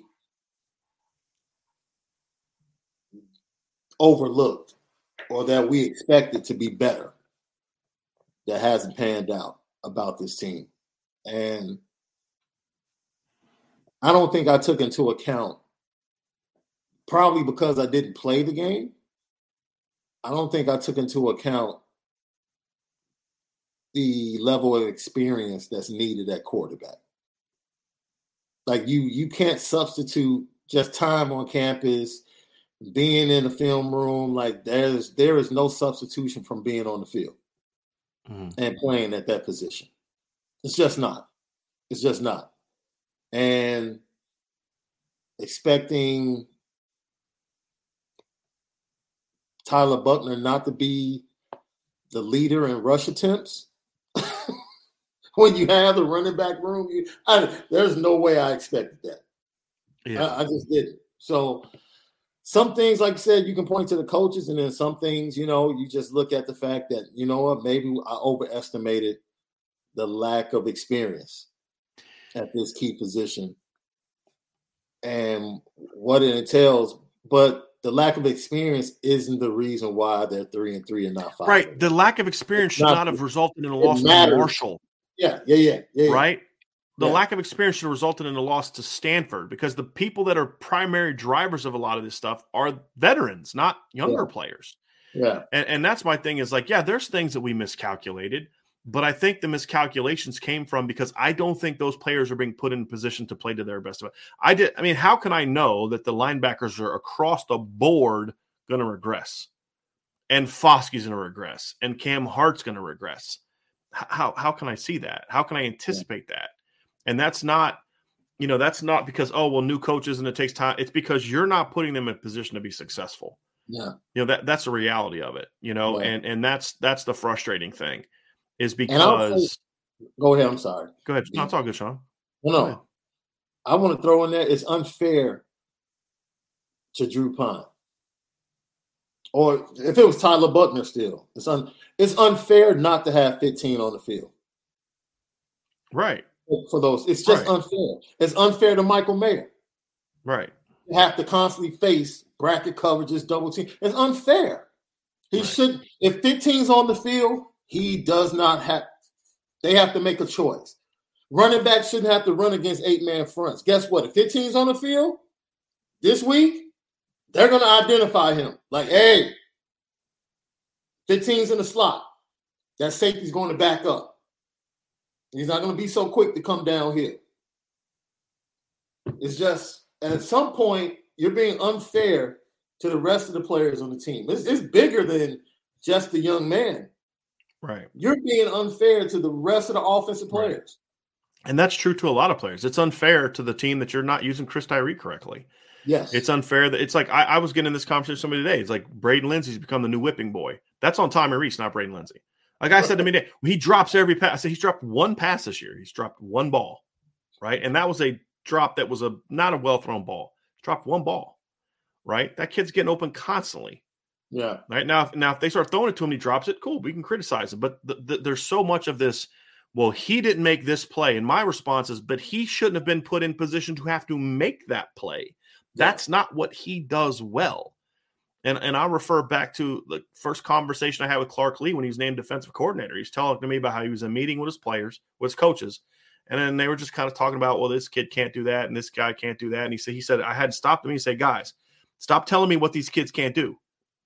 I'm asking you what they can do, and then we'll we'll build things around that. We'll build things right? around that. And that's how you get Asmar Bilal to go from a kid who just could barely read a defense to having a 10 plus tackle for lost season in his last year because he said, Hey, I'm not going to ask Asmar to do this, this, this, and this. I'm going to give him this job and say, go.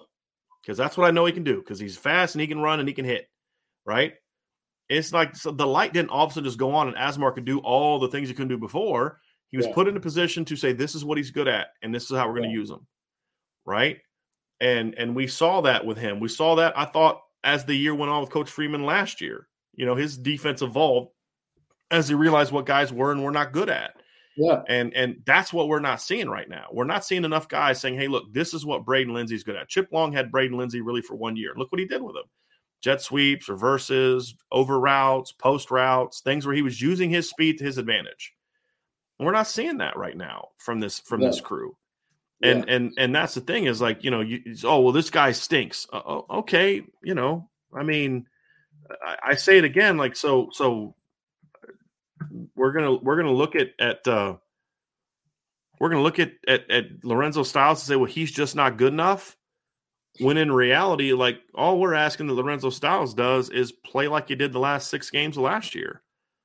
All I'm asking Isaiah Foskey to do is play like he did last year. All I'm asking you know, Cam Hart to do is play like he did last year. I mean, I, I didn't realize that was an unfair expectation for people, you know, and, and so those are the things that I look at and I say, you know, when, player, I'm okay faulting players for things. I'm okay with that. That's part of the business, right? It's part of the job.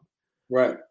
But I, but I'm going to have a hard time doing that when I don't feel that those players are being put in a position to play to their strengths. Saturday was a perfect example from Drew Pyne you he had success for two games in a row, and then you put a little bit more on him than he should have been had put on him. Right. And and he didn't execute. And you're not putting the better players on the field. You're not getting you gave him 10 snaps with Tobias Merriweather. You gave like one snap with Deion Colzie.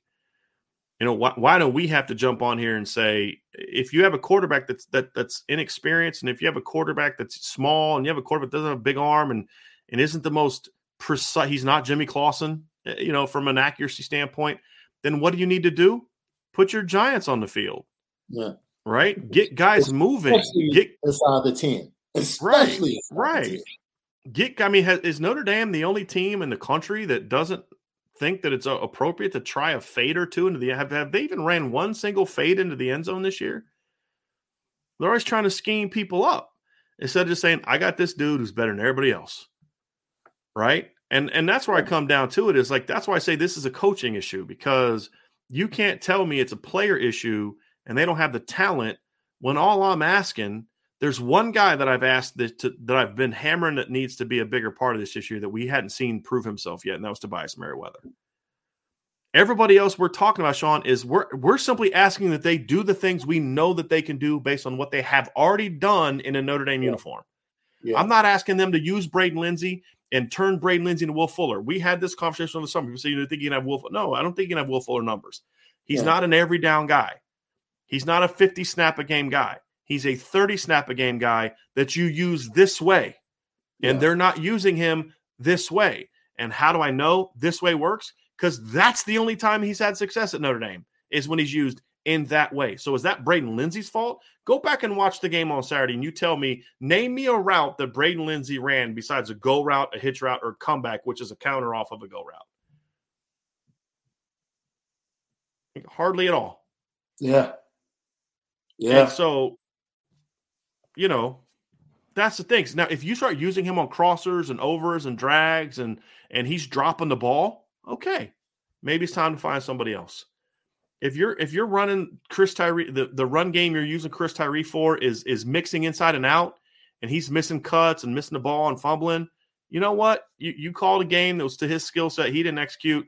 Move on to somebody else. But when you're using Chris Tyree to just run nothing but A gap runs and and duo and stuff like that, then and he's not lighting the world on fire. Don't talk to me about it's a Chris Tyree problem. Right. That's a you problem.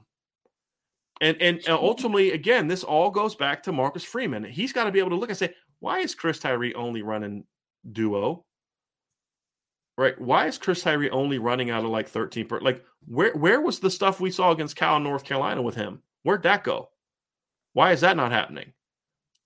You know, oh, because you have Logan Diggs back now and you like Logan Diggs better than the other offensive uh, running backs. Okay, fine. Logan Diggs should coming back in lineup should not be okay. Now take stuff away from him. It's an add-on, Sean, and that's the thing that bothers me. Yeah. And that's the thing that we're missing. So again, you want to, and that's where again, Coach Freeman step in and say, "Look, I don't, I wouldn't want to have to defend Chris Tyree this way. I wouldn't want to have to defend Braden Lenzy that way. Why are we using him that way? That's how you can help. Is to say, hey, as a defensive court, you, you're not an offensive guru. Cool. Okay, here we go, coach. Here's what you do. Hey, how would you not want to have to defend Braden Lenzy? What would you not want to see from the offense? What would concern you if you saw them doing that to your defense if you're trying to defend this offense? Yeah. Yeah. Right? If you're a defense coordinator, I want you running duo with Chris Tyree at me all game. Please do that to me. Please do that to me all game. That's why David easier Shaw, for me to defend him. That's why David Shaw had the smirk on his face. It was like he could he anticipated like this is what they're going to do, and he yep. couldn't believe that they kept doing it. Like, oh my God, they're going to let us sneak out of here with a win with this high school game plan. Like, they're going to let us sneak out of here. He couldn't believe yep. that he was going to be able to sneak out with a win until it went double zero, and it was yeah. like, I can't believe this. I can't believe this. Look, even if the game plan is we want to start out with Chris, he's a starting running back, go to Logan, and then close games out with Audric. Sure. Okay. Yeah. I would prefer Audric get some run in the first quarter, but I don't have a problem with that. How about you run Chris outside? How about that against Mix a slow up. run back and core? How about Mix that? it up. Right. How about that? Mix it up. Right? Takes me back to what Notre Dame at Purdue, 2016. Dex is having some fumbling problems. They're backed up against the goal line, and Brian Kelly runs inside power with Amir Carlisle out of the end zone twice. It's like, what, what are we doing? He's the smallest dude on the offense. Why are you running inside power with him? Right and and once again, that you know who that's unfair to, Brian? Your offensive line.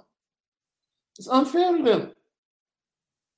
It's unfair because you're asking them to do all of the work to have a success, successful play.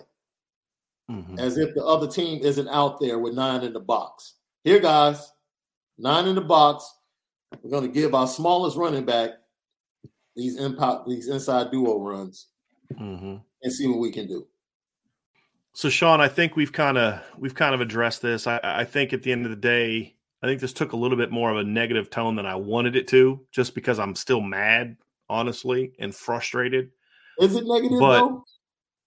my tone was like oh, okay. Like this, the, the topics of the conversation. But the the point of this, as we wrap up, was this is a this also presents a tremendous opportunity, to Coach Freeman that mm-hmm. if he's willing to take and look, he can't fix it all in one week. He has to prioritize certain things. Okay, priority number one, this this, this on the field. Bam. Right? We're we're we're good there. Then once that's fixed, now let's fix some of these other issues that are that are going on. And that's what you need to address over the next 6 weeks. Right? Number 1 is get the offense figured out. This is the directive you need to give. Get this figured out. Coach Golden, simplify the offense defense. Let's get these kids playing fast again. That's priority numero uno. Okay. That can be addressed now, this week. Some of the other stuff is going to take more time. So it's kind of about you're not going to fix it all in the UNLV week. Yeah. But I do believe that if coach is able to use these next six weeks as opportunities to to make the changes, some of them privately, some of them publicly, and I don't mm-hmm. mean publicly in front of us, I mean in front of his players, then I think it's an opportunity to say, This is my team. We're going to do it my way. If you want me to do it the way Brian Kelly did it, that then you can transfer to LSU. Right. But we're going to do it my way. And that's what I'm saying. And, or, and if you don't like my way, you can go coach at LSU both ways. Right. Uh, we're going to do this my way. And, and, you know, and that doesn't mean you're dictating every little thing. The coaches have to hold their pencils this way, they have to talk this way. You know, there's certain standards that you set, they need to be very clearly defined. And if you don't live up to it, this is what's this is what's going to happen. Yeah. You know, like if you're it, like, why is it okay for a coach to embarrass a player in front of his entire team, but it's not okay for a head coach to embarrass a coach who's crossing the line in front of the entire team, right? If you want to do that to a player, I'm gonna do that to you because I'm the only person that really can. Yeah. Right. And what does that say? What does that say? Right. What does that say to your team that, like, hey, this dude, okay, all right, this guy's got our back. Right. And then you turn around and in the next play, you see a kid not hustling, then you get on that kid for not hustling. Right. That sends a statement. Hey, this is the standard, everybody. This is the standard. You know, and and that's what he can do now. If he can do those things now, then it, it 2020 is going to suck no matter what because of the losses they've already had. But if he handles it correctly, what we just went through can be sort of the springboard to the success that he can have, in my opinion. And that's why we wanted to have this conversation. And yeah, we focus on a lot of the things that are wrong, eh, but it's from the standpoint of if he can address these and fix as many of these things as possible, then that's how he earns the the the respect of the players yeah. and the coaches. Yeah. And and say, hey, I'm gonna let you coach your way within what I expect from you. And he said it himself. Yo, we beat a five and one North Carolina team. We beat a ranked BYU team. We played the way we played against Ohio State. He said, I have a good team. I have good players. But we got to figure this stuff out. We got to figure it out. Right. Why is there inconsistency? What's going on? Why do we struggle to start fast at home? Why? Why? And the more you think about it, I hope they don't get over analytical and go even more schematic with it. Right. Like because that that is the problem. Yes. There's too much of that. Yeah. They don't come into the games confident in what they're doing. Hey, here's what we here's the task at hand. We've repped this play a hundred thousand times. People ask why why is it wrong to have too much scheme? Well, number one, there is the the notion, Sean, that if I if I'm just kind of the jack of all trades, masters of none, then I'm not going to play as fast and hard as I could, right? Yeah. The other part of that is is you only have so many reps during the there's only a, there's a finite number of reps that you can possibly have within the NCAA mandated time to have practice. There's only so much film you can watch with your players in, in the NCAA. And, and and I'm fine. That's one of those rules I'm okay with because these kids are students. They need to they need to make sure that their footballs dominate so much of their time anyway that you're not, you know, out there for four hour practice. It's also about player safety. You don't need to do four hour practices. You don't need to, you know, like there needs to be certain limits to that. Some of it I honestly wish was enforced a little bit more, to be completely honest with you, different conversation for a different day. Yeah. But there's a finite number of reps that you have. And the more volume you have in, the less you can work on each one of those plays, which is going to create some of the issues that you have because it's, it's, it's, er, and it's gotten worse. Like early on, it was like one or two guys here and there. Now it's like three or four guys on each play are playing uncertain. And so it's actually gotten worse as the season's gone on, Sean.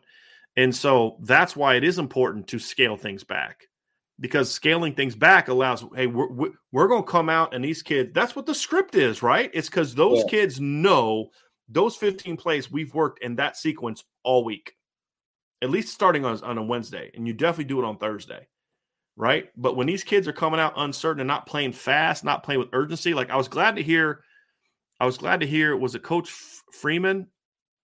Who was talking about? Was it Coach Freeman talking about no urgency? Yeah. There's no urgency. Was it him that talked Yeah. about that on Monday? I was glad to hear that. yeah. This is like we've been saying that for a while. This offense Yeah. plays with no urgency whatsoever, and and that's the thing that that hurts you.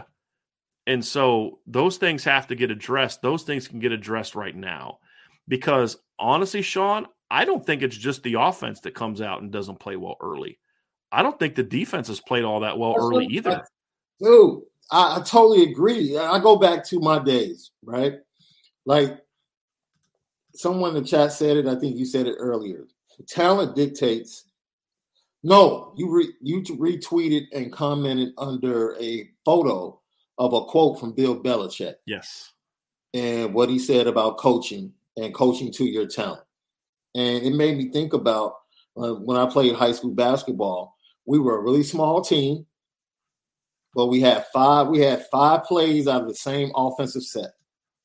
You know what our game plan every game was? Defend full court, gain rebound, and run. Mhm. Not only was that our game plan, but we ran for two weeks. We ran the stairs of the school and ran the track and did sprints before we even touched the basketball. It was ingrained in us like we're going to run all game long because that's the way we have to win with our talent. We don't have someone we can dump it into. We don't have a big guy we can depend on the rebound. Everybody has to do everything. And if we don't get a layup or we don't get something quick, we have five plays to go to out of the same set. That's it. We're not about to go big scheme and try to trick teams. No, this is what we do. And our sets are going to use our quickness. Very simple. And we won games because even though we were smaller, we were talented in certain areas and we play to those areas. You have to do the same thing. Believe in the talent Right. on this team.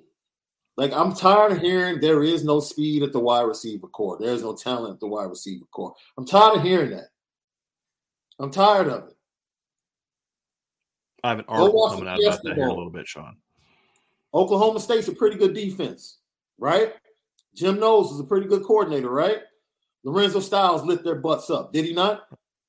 Right. What happened? Did he all of, all of a sudden become a worse player? Um, two two Notre Dame players had 100 yards receiving that game that are on the current roster.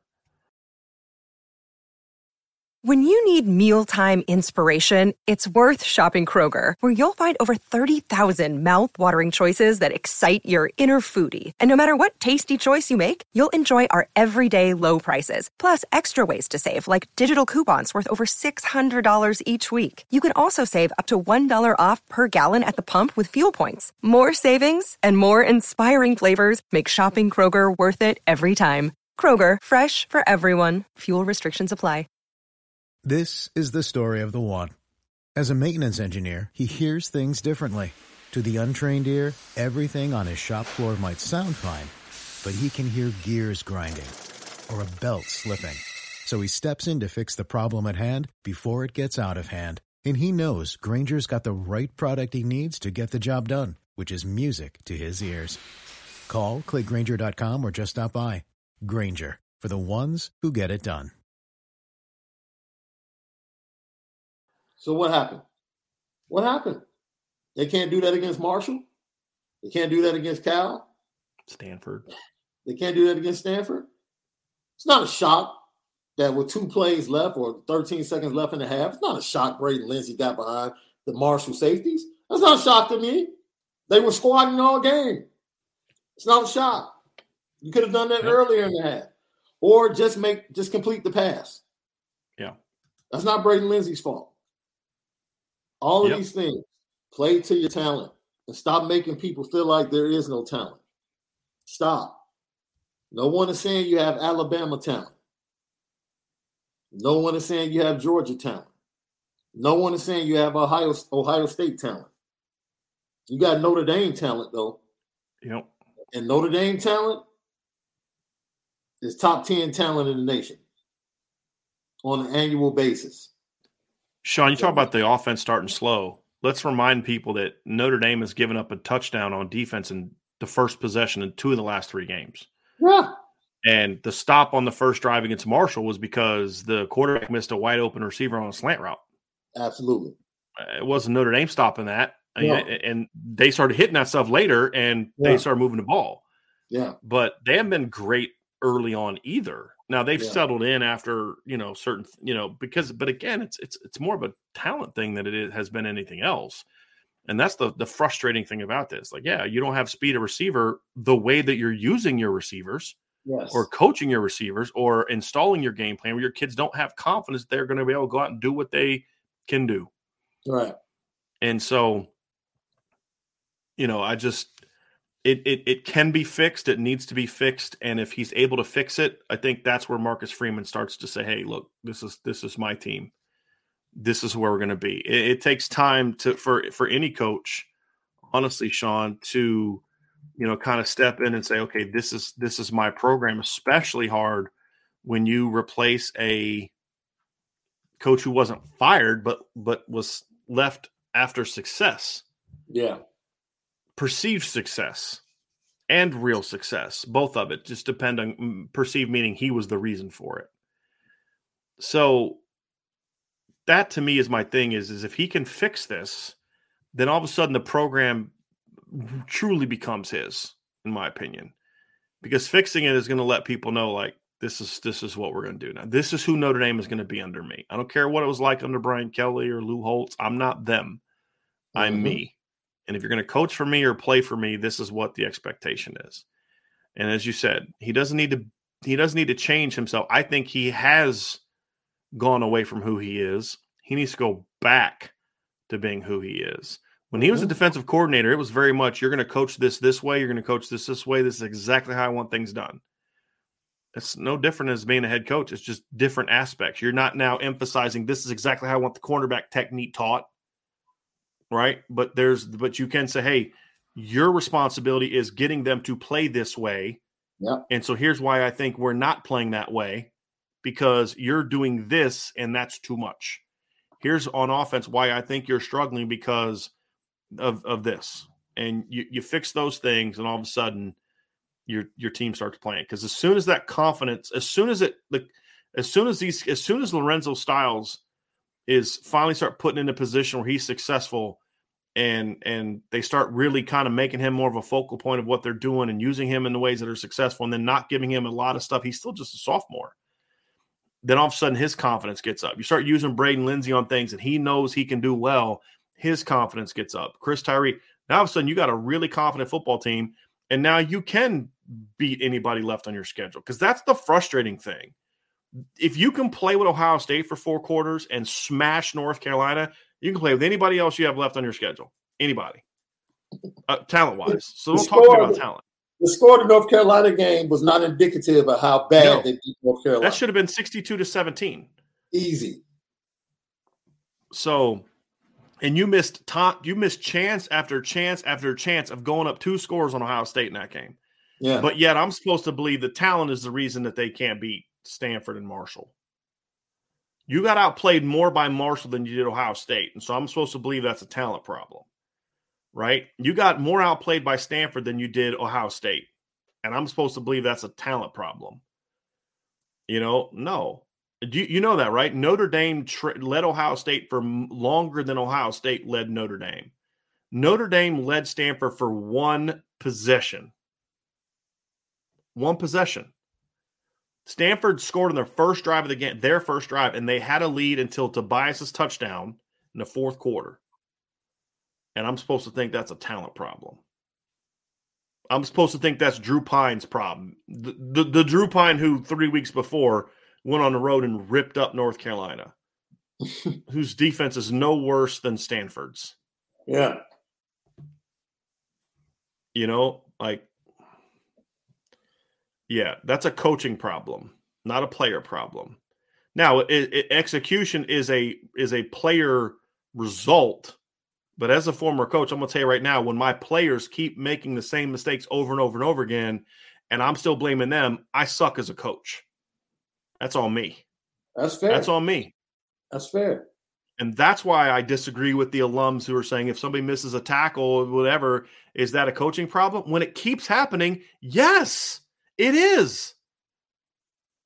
If if Marist Liufau goes out and misses a tackle, freaking Laurinaitis and Al Golden suck his linebacker coach. I'm being an irrational person.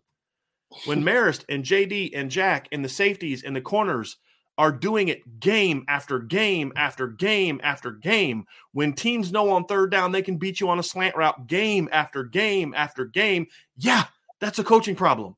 100% that's a coaching problem. When you can't score on the in the first quarter of every single game, two fluke plays are the only reason they got the six points they got. A 54 yard gain because the Ohio State guy took a bad angle to the ball and let Lorenzo Styles get free for 54 yards and an intercept, not fluke play, like big yeah. play from another, you know, you had the interception against Tariq Bracy, which gave you a short field, which is the only reason you got the field goal against BYU. Yes, that's a coaching problem. Yes. Yeah.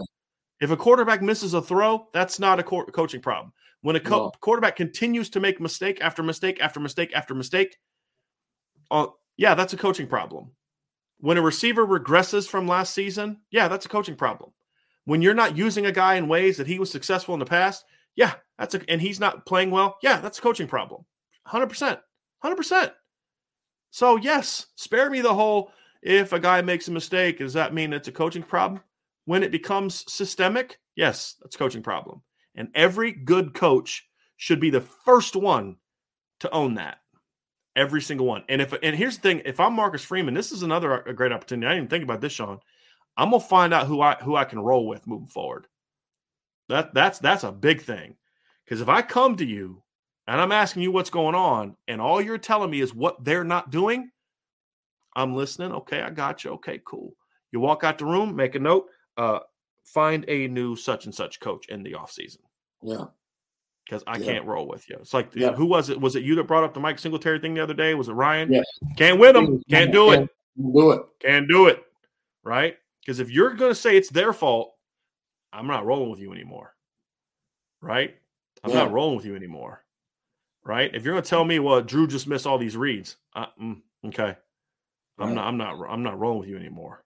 Like Right? like you said, you talked about the difference between players that have been here, players that are accepting of what's being asked, right? You question on one hand, where where is Isaiah Foskey? Right. Where's this guy? But then you look and say, darn, Nana's playing really good right now. Man, Nana's getting better. Man, Chris Smith is getting better. He's Mhm. really strong at the point. Gabriel Rubio, he's bad. He's battling. Like you can see with each rep, he's getting better. Riley Mills, he's playing really good right now. Right? Oh, snap. Al Golden said he's about to rev up Jason Onye. I'm excited to Mhm. see that. Yeah. Because he must be he must be getting better. Like, so as much as you can say, well, these guys aren't doing this, when you see youngsters Right. getting better, improving. Nana's playing better than he played under the previous regime. He's getting better. Howard Might have had his, might have had his best game. Oh, yeah. La- Oh. Oh, by far. I mean, he By was, far. he's, Sean, there's two plays where if He he, doesn't make that play, Yes. it's at least a big play. And Yeah. one of them was from the back freaking side. Now, here's the problem with that is the two ends who are playing the best right now, other than Justin Ademilola, are both big ends. Yeah. So it's hard to because I thought Riley also played great against Stanford. he did. So it's like you're in a pickle where it's like, well, I, I can't play both of them at the same time, right. right? Um, you know, but maybe this week would if Jason doesn't play this week, I wouldn't mind seeing Riley a little bit more inside, Inside. playing them together a little bit. Yeah. Uh, but you know, Especially with Chris Smith at the point. Right. Yeah. Right. But maybe it's time to give Justin Ademilola more run at, at Viper Yeah. and see what see how Isaiah responds to it. Hey, Isaiah, who do you want to be, man? Right. Because your draft stock's taking a hit, but you know what? You can get it back when we play Clemson and BC and Syracuse and USC. You can get it back, Right. man. I, I got to see that dog again, buddy. I got to see it again. And you know that's the thing is so like that's the thing you look at and you say, okay, is that a leadership problem? Is that a player problem? Is that a defensive coordinator problem? Is that a D line coach problem? So, yeah, we need to be willing to have some nuance to this stuff, Sean. And every time a player does something bad, it's not a coaching problem. But we're not doing that. That's lazy yeah. analysis. We're not doing that. And we're not doing without Braden Lenzy. We're not, we're not the, we're not in that crew of, oh, he dropped the pass against Marshall. He's a bum, throw him out. We're not doing that. Yeah, he should have made that play. But we also saw him get open for what should have been about 150 other yards of, of yards in that game. He get the ball. Yeah. Said, hmm. So on straight go routes against press coverage, a 5'11, 185 guy that his particular skill set it's not that great, but when he does this, he gets open a lot. Hmm. Maybe I should use him more over here. Yeah. That's a coaching problem. That's a coaching thing. And, and so, you know, that that's that's that's where we're at. You know, hey, we're not getting separation. Maybe because you just do nothing but stop routes all day.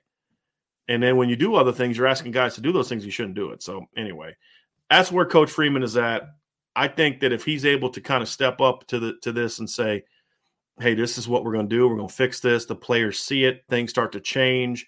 That's how he wins this locker room back. Because I do believe, Sean, it will be much easier for him. Because sometimes a coach, if you lose, once you lose the locker room, you never get it back.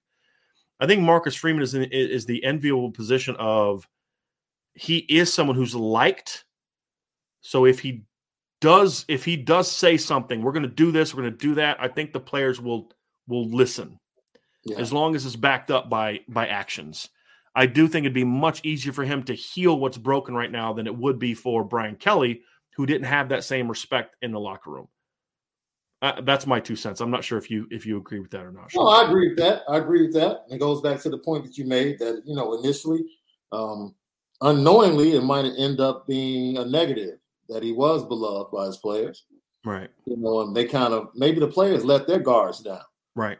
Exactly. Like, okay, we'll draw from this source now instead of really drawing from myself. Because remember, I told you when I talked to the coaches back in March, the first time they met with the media, the coaches were like, we get our energy from them. Mm-hmm. They're the ones that have been to the college football playoff. Mm-hmm. We're the new guys. Like we're following them. We're following their expectations.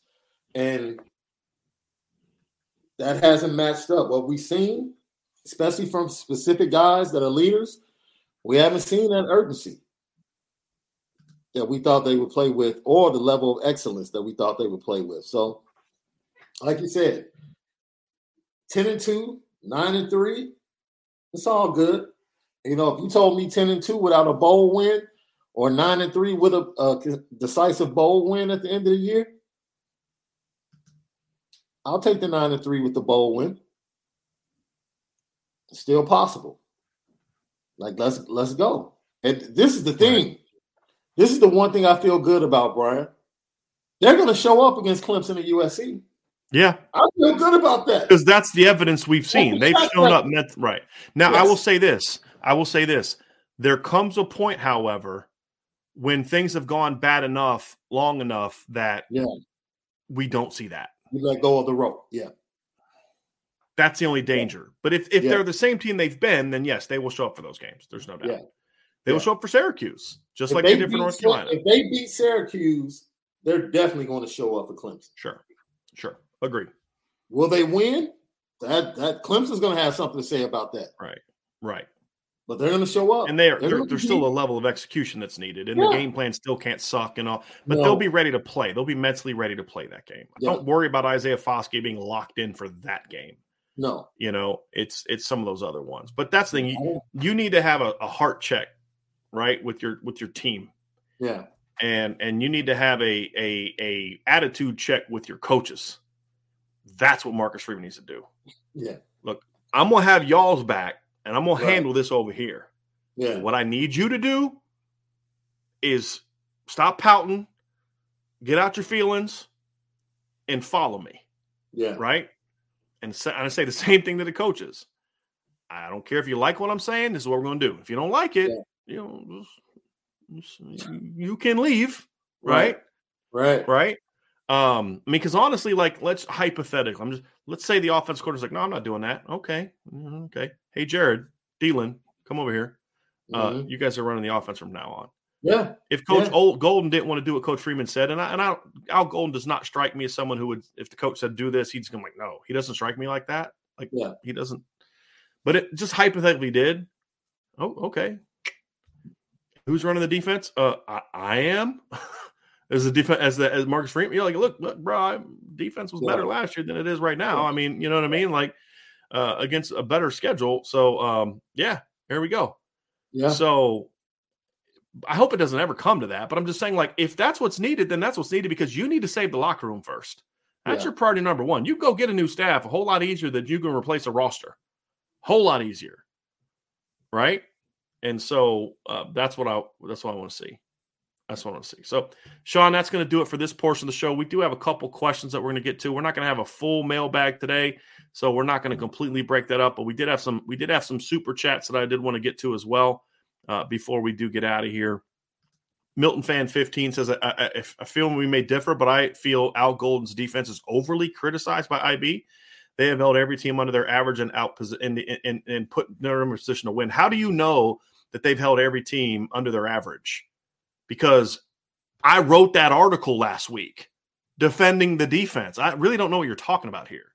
Okay. I'm the one that has said this defense has been put them in position win every game. I'm the one that pointed out last week that they held every opponent they played, including Stanford, to at least 8.8 points below their season scoring average, and all but Marshall to over 100 yards below their season yards average.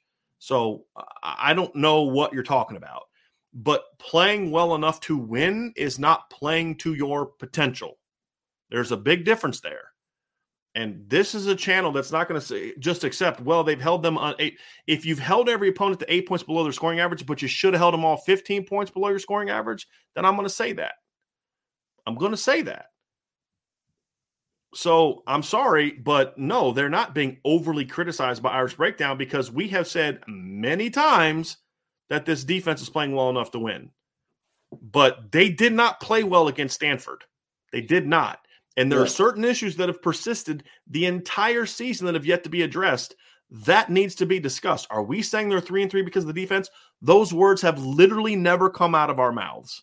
We have said, if anything, they are the defense has played well enough for them to be at least five and one, if not six and oh. Yeah. But that still doesn't mean it's perfect and everything is wonderful because the defense has had opportunities to make stops in the fourth quarter of every single game that they've played that they've lost and they've failed to do so. They had a lead in the fourth quarter. They had a, a Marshall. They had a lead in the fourth quarter against Stanford, and the defense gave up points. Not the offense, the defense. So they're not blameless here either. And they're not playing to the standard that we've seen in recent years on defense. They're not. Got anything to add to that, Sean? Nope. I don't think uh we can say anything else. I'll, I'll say this. You can do it one of two ways. You can say, man, they were missing two of their guys in the secondary, two of their main guys. Or you can say, wow, you take those two guys away, and that's how you play. Right. that's that's when you needed Clarence Lewis and Cam to step up. Right. Saturday. You need them to step up. And how is Tariq Bracy going to stop the shovel pass? that they kept. How is Tariq Bracy going to stop the power O that they kept running down Notre Dame's throat? Right. So you know, Stanford is not good. Yeah. They're not good. I'm sorry. And how long are you going to let them mesh? What? You're about to just sit here and hold this ball in front of me, Right. and no one's going to wreck it, tackle for Right. loss, anything, huh? Okay. Stanford also had their own sh- fair share of missed opportunities on Saturday as well. Oh man. Patrick McGrain with a super chat. Thank you, Patrick. Imagine how good seven would be in the second half if the D was tired from chasing 25 and three from sideline to sideline and everywhere else in the field. That's a great point. And that's why I kind of like the way they were using the running backs the first couple games, right? It was it was Tyree early against Carolina and and and Cal. You mixed in a little bit of Audric in the first half against Cal, then a and, and then more Logan in the first half against North Carolina, and and Chris was having success, and then that opened up other things. He was getting outside, he was catching the ball, and then you were using him in certain ways that set up other things, and then all of a sudden, bam, just like that, it's okay. Let's turn him into Jerome Bettis, Right. you know. and it just it makes no sense. Yeah. It makes no sense. Jim Halloran with a super chat. Thank you, Jim. If Marcus Freeman loses the locker room, how many players do we lose to the transfer portal, Jim? I'm I, I, I'm not going to really address that. I'm hoping none. I mean, you know, because he lost the locker room, there's going to be guys transferring, and some guys honestly should transfer. You know, there's going to be some veterans buried in the depth chart, and they're just not going to get their chance to play. They're going to have their degree, and it's just time to Yeah. move on, right? Like that's Yeah. okay. That's Like okay. you never heard me criticize Val, of uh, Del Alexander because Micah Jones transferred. He stayed. He got his degree. Couldn't beat certain guys out. It is what it is, and and it was right. It was time for him to move on. I'm going to treat that differently than I'm going to treat some of the other departures that they've had. So I think those are those are kind of things. But I'm this is why we're having this conversation because I'm hoping that this can get averted, right? And and look, when you're losing, there's always going to be frustrated people that are going to be maybe a just it's like this. If I'm a player, Sean, and I'm sitting there on the bench and the guy in front of me is dominating and we're a good team, I'm going to be more willing to accept that, right. Right? That's Bama players are only okay with that because they know that they're going to get their shot down the road and they they understand the guy in front of me is playing pretty well and we're winning, Yeah. right? But when the guy in front of you is not playing well and you guys are losing to Marshall and Stanford and you're Right. you know barely beating Cal and BYU, like I Right. play better than that, Right. you know? It's like, well, we got to trust them, and with Go the ahead. modern day transfer portal, Bama has seen more defections right? than normal. Right, You know, right, so it comes with the territory. right. That's that's called being a really good program. Right. Right. Oh, ugh, frustrating. Uh USMA 87 mailbag question. You mentioned Styles likes energy on some plays. Do you think he learned it from Austin last year? No, I don't think so. I just think he's not a confident kid. He's not a happy or confident kid right now, is what I think it is. Uh, I don't think he learned that from from Kevin Austin. All good points. Patrick Bird says, Was the players' hatred for Kelly so deep it motivated them where this team is lost without that type of motivation? We did talk about that a little bit earlier, Sean. I think that speaks to your point of, you know, the players. I think the player, the fact that the players did like Marcus, they did look to him more for certain things. You know, Yeah, whereas yeah, before it's like we know he's not he's not around. We know he, he's not even around. We got to be the Right. ones to do this. right. You know, Right. and it's you know it's not the case anymore. And it's why I place a lot more responsibility on guys like Jarrett Patterson and Isaiah Foskey. Like, dude, come on, man. You know, you know not the false start. You Yep. know on the first play of the game, you know better than that. Isaiah Foskey, you know how to rush the passer. Like Al Washington has zero to do with you rushing the passer. When you Right. when you're rushing. That's zero. I don't care what's different. You spend enough time here at Notre Dame to know how to get to the quarterback. Right. Come on. Right. Uh, we have a question from Ryan Roberts. Ryan asked Brian, "Who is your favorite employee at Irish Breakdown?" It's Sean. Clearly, I mean, come on, Ryan. Of course, you know the answer to that.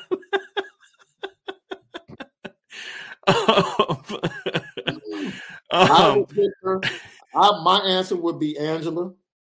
Angela, well, she's not an employee of Irish Breakdown. I consider Angela an employee with Okay. everything that she does to help with Irish Okay. Breakdown. So Yeah. that would be my my my. I would say she's more co-CEO than anything.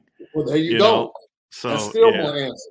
yeah, that's a good one, Sean. This is why you've That's been married as long as you have been. Tyler Evans with a super chat. Thank you, Tyler. Stanford put the ball on the ground, but Notre Dame could not recover the fumbles. Yeah, that was frustrating. Yeah. You know, I'll it's- go- but some of that's just breaks. I, I mean, I like none of those were plays where I felt like, man, that guy was in position and he scooped, tried to scoop it instead of falling on it, and it it just it just ball didn't bounce your way. And that and uh, I mean, Sean, did you feel like any of those ones were were ones where, um, boy, they should have made that play?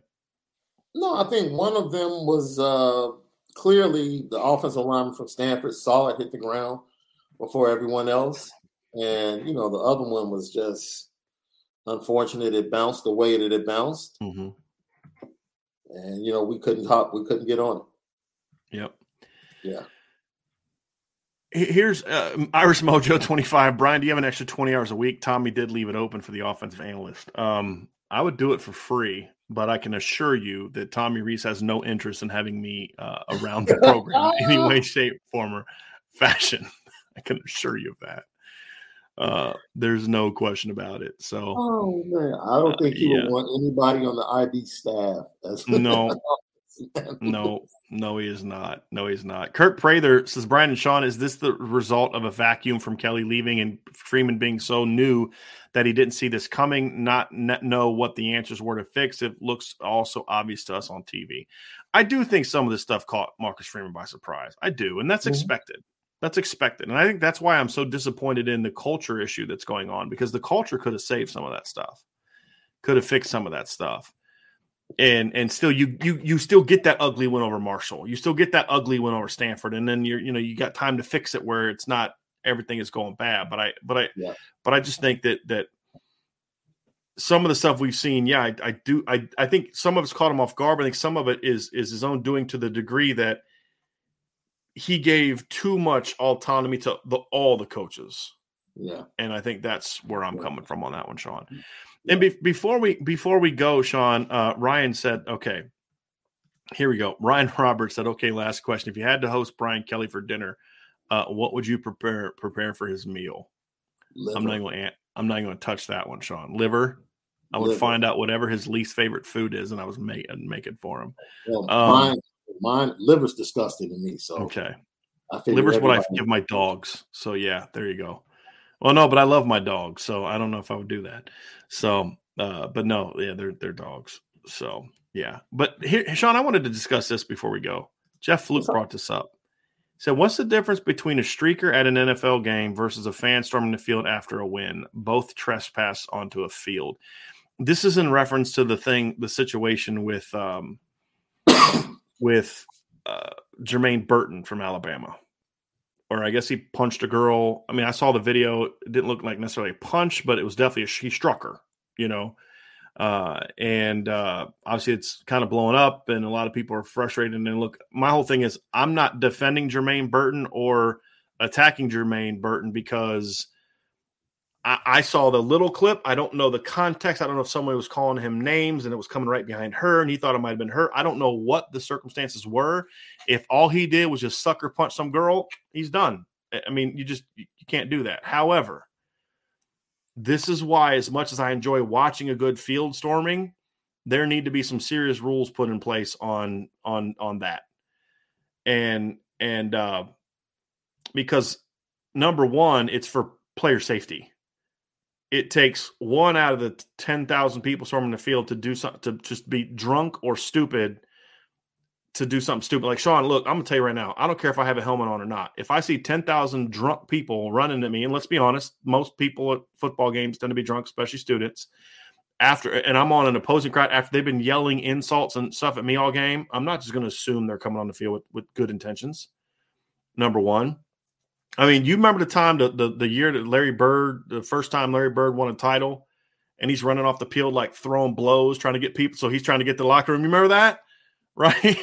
so like, um, you came into their domain, right?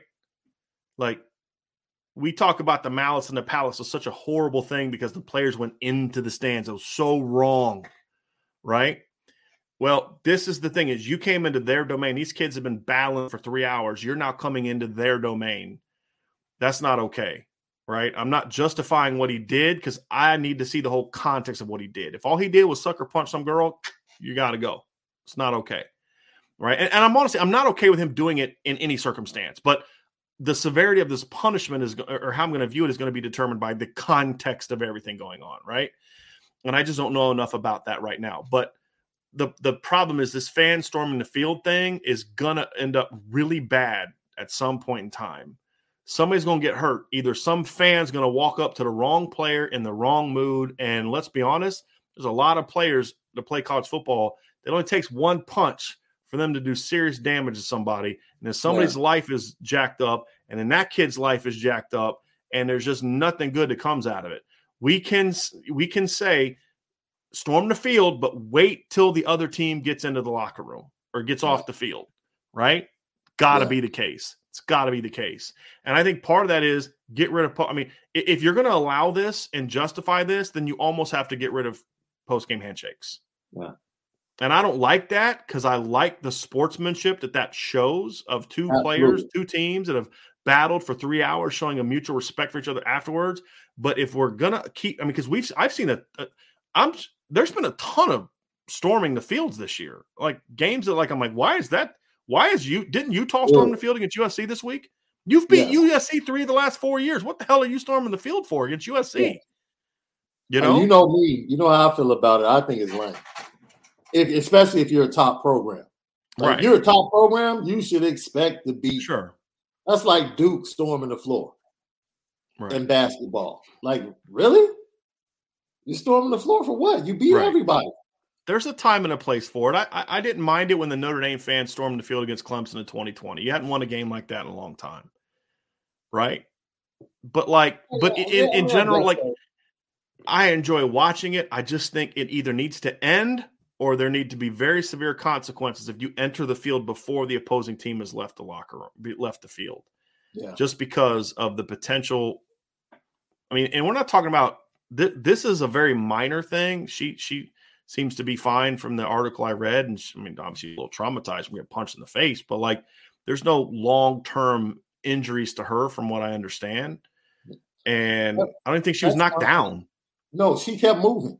Like right. she barely so, stopped celebrating. Right. The video is grainy. Alcohol um, do that to you, man. you know what I mean? Like it probably hurt a lot more when she when the alcohol wore on her system. My my thing with this is that uh, it's a coaching uh, situation for him. Right. The coaches to say, "Hey, come on, you got to show a little bit better restraint. We know you really didn't." Sure punch her or you know you probably were just trying to move her out of your way because right. initially she was right in front of you as you were walking mm-hmm. and then she kind of moved to the side and you were just trying to help her in the same direction so you could go on to the locker room but you know still just don't do that right don't put your hands on a fan in any way shape or form unless unless you feel like you're you you're in danger now if you feel like you're in danger protect yourself right. that wasn't that situation no you know, you did not now, feel in danger from that girl.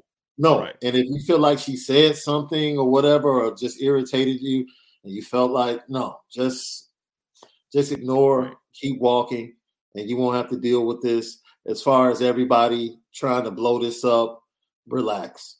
Like it's not that serious. Like she wasn't assaulted, in my opinion. Like I'm sure technically he put her hands on her, so technically you probably could get an assault charge. Right. But she no harm. She continued to party, and whoever there's a difference video, in, in a, something that's inappropriate. And like yeah. you said, Sean, he was wrong. Was wrong, but it's being made to be something that like he, the kid was arrested. Did I read that he was arrested? Yeah, it's absurd. Yeah. However, you, know, you that's look, that's parents getting involved. See, that's right. what that is. Now well, you got may make some money someday. I exactly, get exactly. Right. Yep. That's the type of foolishness that's getting involved now. Like, man, stop. Miss me with that. But but here's the thing, though. It, it the reason I'm bringing it up is not because I think that situation was big, but as we're seeing this happen more and more and more, and I'm seeing more and more young people looking to provoke. Yeah, that's what's happening. You're gonna you're having people looking to provoke incidents. Yeah. Saw this at Texas Tech, right? When they stormed the field after beating Texas, something bad's gonna happen. Yeah. Right. Because the, the problem we have is there's too many people that, that, that, especially young people, and I think this has always been true of young people, but I think it's even more so now. They think they live in a world without consequences. And and they can just say and do whatever they want, and there's no consequences, and and there are, and you're going to see lives get ruined as this continues. And and as much fun as it is to watch, and as cool as it is, you just you just you got you can't have it, man. You just can't yeah. have it because somebody's going to get hurt bad. And this this girl didn't. And but for all, I mean, who knows what this is going to do to Jermaine Burton's career? Depending on how you know how the, once the media gets hold of a narrative, you know how that's going to go, right? Let's be honest, how he looks and how she looks, it's going to only feed that narrative. Let's be real about that too, Sean. You know, so I mean that's that's where we're at. So it just it needs to stop or they need to at least say if you come onto the field before the other team is off the field you will be arrested and like y'all that. have cameras we have cameras too we're like filming that. every single person that comes on the field i'm saying there's a cop because the cop, cops can't stop 10,000 people from rushing the field right but they can sit there with their cameras and film every single person that gets on the field mm-hmm. and it'd be real easy for them to figure out who came on there and find them $10,000 each you'll get fined $10,000 each Or the schools say, if you step on the field, you are you will be kicked out of school. Yeah. If you're a student, so a, a normal fan, ten thousand dollar fine. If you're Yeah. a student and you come on the field before the other team is left, we Yeah. will see it because we're going to have faculty or we have staff and police there with cameras filming everyone that comes on the field. We will identify you and you will be removed from the school.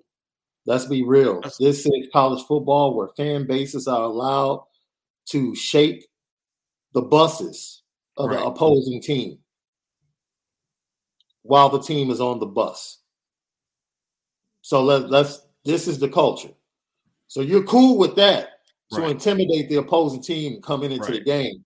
But we really want to go out and post this video like it's it's It- so it- egregious. And that It's- was back to Jeff Fluke's original question.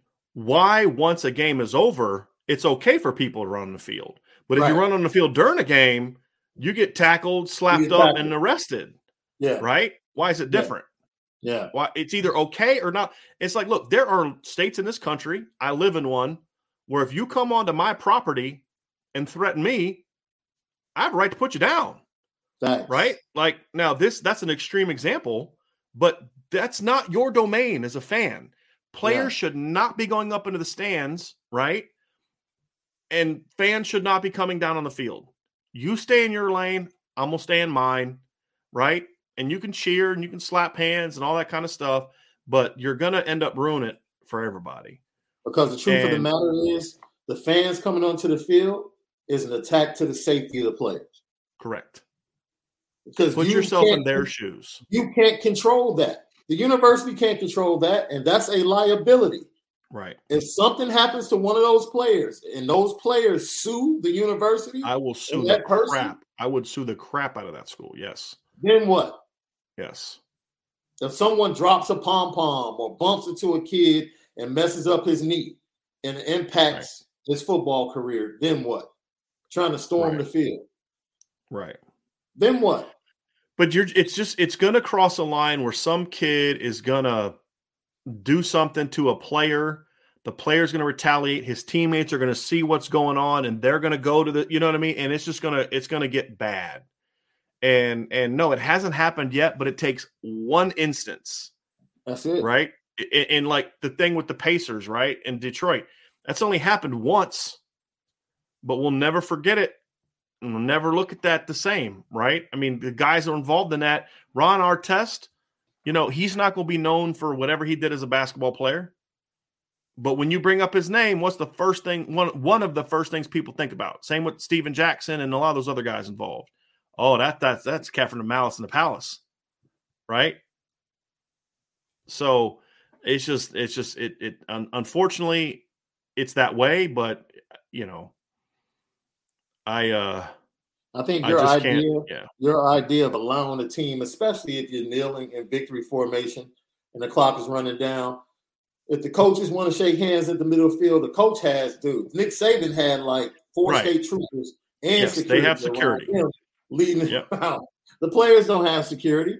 right. You know, like man, if I'm the Th- coach, this is it. players- This is my protection right here. That's it. That's all I got. the- yes, with 30 seconds, get into the locker room. Go on the road, especially if I know they're about to storm the field. Go. Right. All that shaking Right. hands in the middle field. No. Right. Before No. the other team takes a knee, Yeah. right? Yeah. Go. Right. So I, I mean, it, it sucks that we're here, right? So like, if if we stop you and you're Yeah. about to take a knee, let the the whole rest of the team go, Go. right? And that's it. That's the That's- I mean, that's that's the only way to really combat it. You have to look out for your athletes as a head coach. Right. And as Nick Saban, you know, and I'm not blaming Nick Saban, but Nick Saban knew they were about to storm the field. sure. He knew it was Alabama. Right. Anybody beats Alabama at home, they're storming the field. Right. So for them, it should be already in place. Like, look, it, at halftime, they took Bryce Young down a totally separate tunnel Yeah. than the rest of the team. If you were watching the broadcast, it was like, I don't know if that was for medical purposes or to take, get him closer to the training room or whatever, but he went down a so totally separate tunnel. Yeah. And the rest Somebody brought up too, Sean. We forgot. You remember the the, the LeGarrette Blunt situation? Yeah, the Boise State Oregon. Yeah. Yeah. yeah. That's another thing. 2009? Yeah. Yeah, uh, yeah, it's a while ago. Yeah. Yeah. When he was at Oregon. You can't have that kind of stuff. But the thing is, like, don't don't come into my space. Right. You don't belong here. You don't belong right. in my space. Just like I like. What? How would you feel if a, a fan was yelling something ignorant to a player, and every time they did, the player just ran up in the stands and got in their face? Like, man, what's yeah. wrong with that guy? Right? You don't belong up there. That you know what I mean? Like that. You're supposed to deal with that, right? I mean, right. no. So you, you don't want to get dropped. You don't want to get yeah. hurt. You don't want to get hit in the face. Yeah. Don't come into my territory after I just played my left uh, player. Uh, you ever been a play? If you have ever been a player or coach, you know what that's like. You've been battling for three hours, three moment. hours. Yeah. You know, you've been fighting, scrapping, clawing for three hours, and you're emotional. Your team just lost in a heartbreaking fashion. Yeah, I'm gonna yeah. be a little emotional. I'm not gonna always be in the best control of my emotions. You know, so don't come. You know what I mean? It's like you get in a fight with your wife, like, babe, give me five minutes to cool off because you don't yeah. want to have this fight right now. You don't have this argument right now. You know what I mean? Because it's not to go. It's not going to. It's my tone's not going to be good, right? Yeah. It's just stay stay in your lane, right? And and if if you want to if you want to storm the field, then just wait till they open the gate for you, and then come out. We'll celebrate if a team so chooses to do that. It's a difficult situation, right? Because it is part of the pageantry of college football in environments like that and 99.9% of the fans just want to go down there and celebrate with their team. That's it. With their team. Yeah. Yeah. Right. Yeah. But there's always one. It's just like any college party. There's always one that's too drunk. That's going yep. to do something. Always one. Or too entitled or too stupid. Absolutely. Absolutely. I'm, I'm very interested in hearing the um, Jermaine Burton's account of what yeah. happened, what was said, you know, that caused him to, to feel like he had to move her out of his out of his way as he walked to the locker room. You know. Yeah. Yeah, I mean, it, it, as a coach, you're you're just like you said, Sean. You're not going to be able to to see it. And how many games did, did LeGarrette Blunt, LeGarrette Blunt play that year? He he didn't play again after that. His career was over in mm-hmm. college. His yeah. career was over in college after that. Pretty much messed up his draft status. He still went yeah. on to have a decent decent, right. decent NFL career. But yep. yeah, it impacted his life. Right. Right. And again, we're not saying there's there's no excuse to punch a woman. I'm not saying first of all he did. First of all, he didn't punch her. Right. Exactly. That's that's exactly. that's that's when the narrative starts taking shape. Right. He didn't punch her. Stop that. Because the way I saw I I saw it explained before I saw the video, and I was expecting. There's no excuse right. for putting your hands on anybody. None. But don't get slick with the words and use a different right. verb. He did not punch right. the young lady. That's not what he did. Yeah.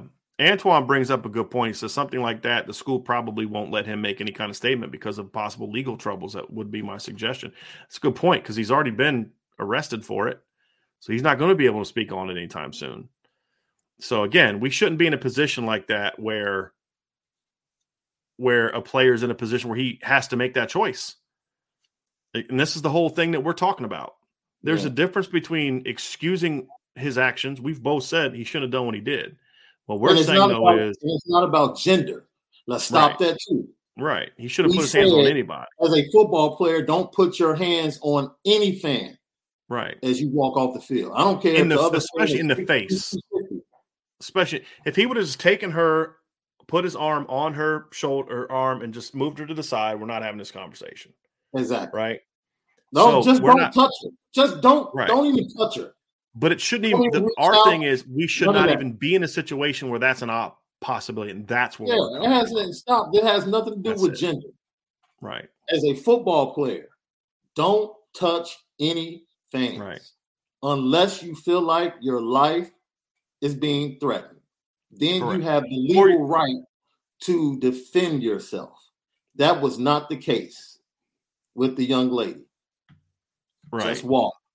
I don't know if I would say if even for me, if even if my life is being threatened, if my if my if I'm being threatened with bodily harm, I'm that, yeah, yeah, right. like yeah, okay. Like, I mean, that girl's not gonna walk up to him and kill him, right? But if she's coming at me like swinging at me, or you know what I mean, like okay, what am I supposed to do, right? Yeah. Okay, first of all, one thing I would say to my players is, uh, it- when when you're about to lose a game on the road, put your helmets on. Yeah. First of all, put your helmets on. Number one, because someone can take that from you and use it as a weapon, Yeah. right? In an extreme Yeah. case.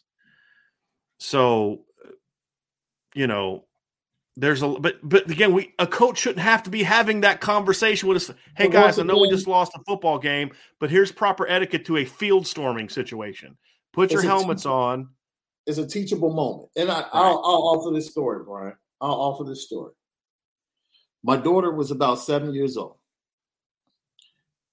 I grew up in the inner city on the south side. My wife grew up in the inner city on the south side. We were blessed enough to raise my daughter in the suburbs. She had none of the experiences we had growing up. At church one day in the inner city, gets in the face of a young lady that's eight years old. She's eight years old. Nah, nah, nah, nah, nah, nah, nah, nah, nah. The girl swings and hits her. My daughter comes running. My wife is like, she needs to learn how to defend herself. I said, no, no, no, no. That's not who she is. Mhm. She didn't grow up in the inner city. She's not a fighter. I'm not teaching. That's not who she is. The first lesson stay out of someone's face. You don't want to get hit? Stay out of their face. That's number one. And it was a teachable lesson. Mhm. Said that young lady needs to learn a lesson too. Mhm. You, yeah, she got touched. But once again, if she got in his face, running on the field and said something or did something, it should be a teachable lesson for her too. Yep. You run on the field, go run and celebrate. All that other stuff, don't do that. Because you can't control how someone reacts Right. To what you do. And It that's should be a different than justifying someone's actions. It's like I was raised this way. I guarantee you were raised this way, right? like, Absolutely. Yes, what happened to you was bad, but you put yourself in that situation by yourself in that going there. yes. You know what I mean? So, you know, there's got to be some accountability for for you as well. Now, again, that doesn't justify the actions of the other person, Like I said, it's a teachable right? lesson for both parties and everyone involved in Right. storming the field. As much as you feel like you might have the upper hand, it's not the best idea to run and joke with a 280 pound player that's emotional and upset.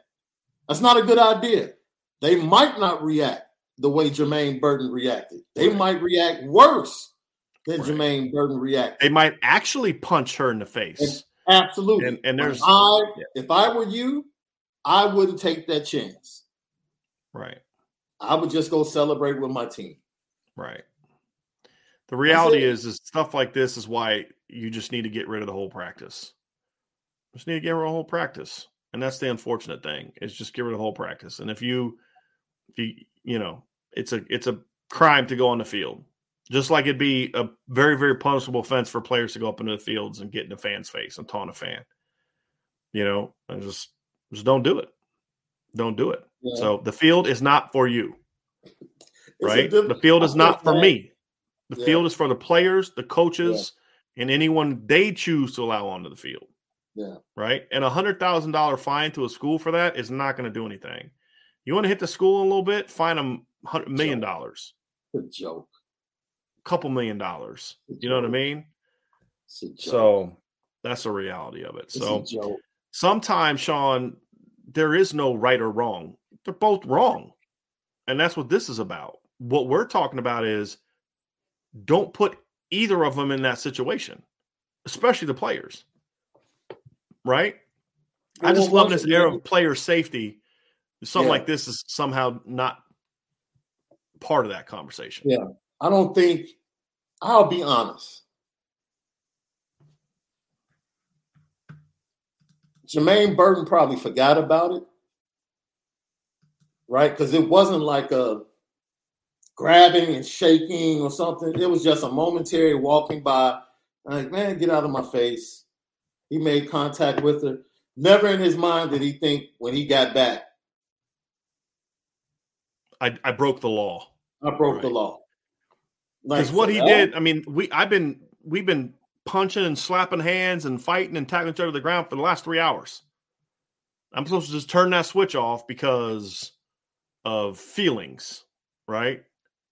Like some of y'all, like, did you play football? You know what I mean? Like, did you play football? Don't put your hands on people. Stuff that happens on the football field is something you'd get arrested for if you did it off the football field. So you know yeah. what? You don't get hit in the face? Stay off the damn football field. Yeah. Simple. Yeah. Simple. If I yeah. throw a ball at you, if I'm pitching and you're hitting and I throw a ball at you and hit you on the hip, you get yeah. a free base. If I did that to you in real life, that's a that's assault. If I tackle if I come up behind a dude and spear him and tackle him to the ground in the in the line at Walmart, I'm going to jail. If you yeah. do it on the football field, great play. And then I'm supposed to just turn that off because some fan thought it was their right or privilege to storm the field and celebrate a victory that that you didn't earn. Yeah. So stay off the field. Simple as that. Football players, be smart.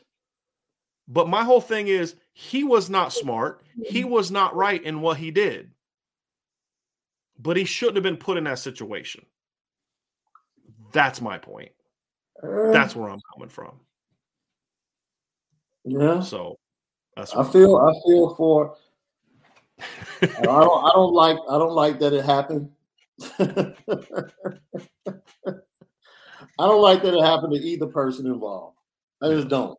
I don't. And I think I'm going to take a long shot here and say that some people that are adults got involved in this and sure. decided to make it a bigger, bigger issue than what it really yeah. is. I'll yeah. leave it at that. Agree.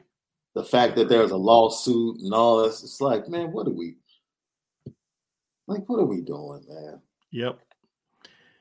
All right, Sean. So that is going to do it for today's show. Uh, good conversation today. I've enjoyed it very, very much. I uh, want to thank all of you for being on with us today. Hit that like button, hit that subscribe button, hit the notification bell, share this podcast. Sign up for the message boards at boardsonirishbreakdown.com. If you're listening via podcast, please give us a five star review. We would appreciate that very, very much. Have a great rest of your day. Tonight, we have mailbag with Vince and Sean on the IB Nation Sports Talk Show. We'll be back tomorrow. Me and Ryan Roberts will be back tomorrow to begin our preview of UNLV. And as always, everybody, thank you so much for joining us on the Irish Breakdown podcast.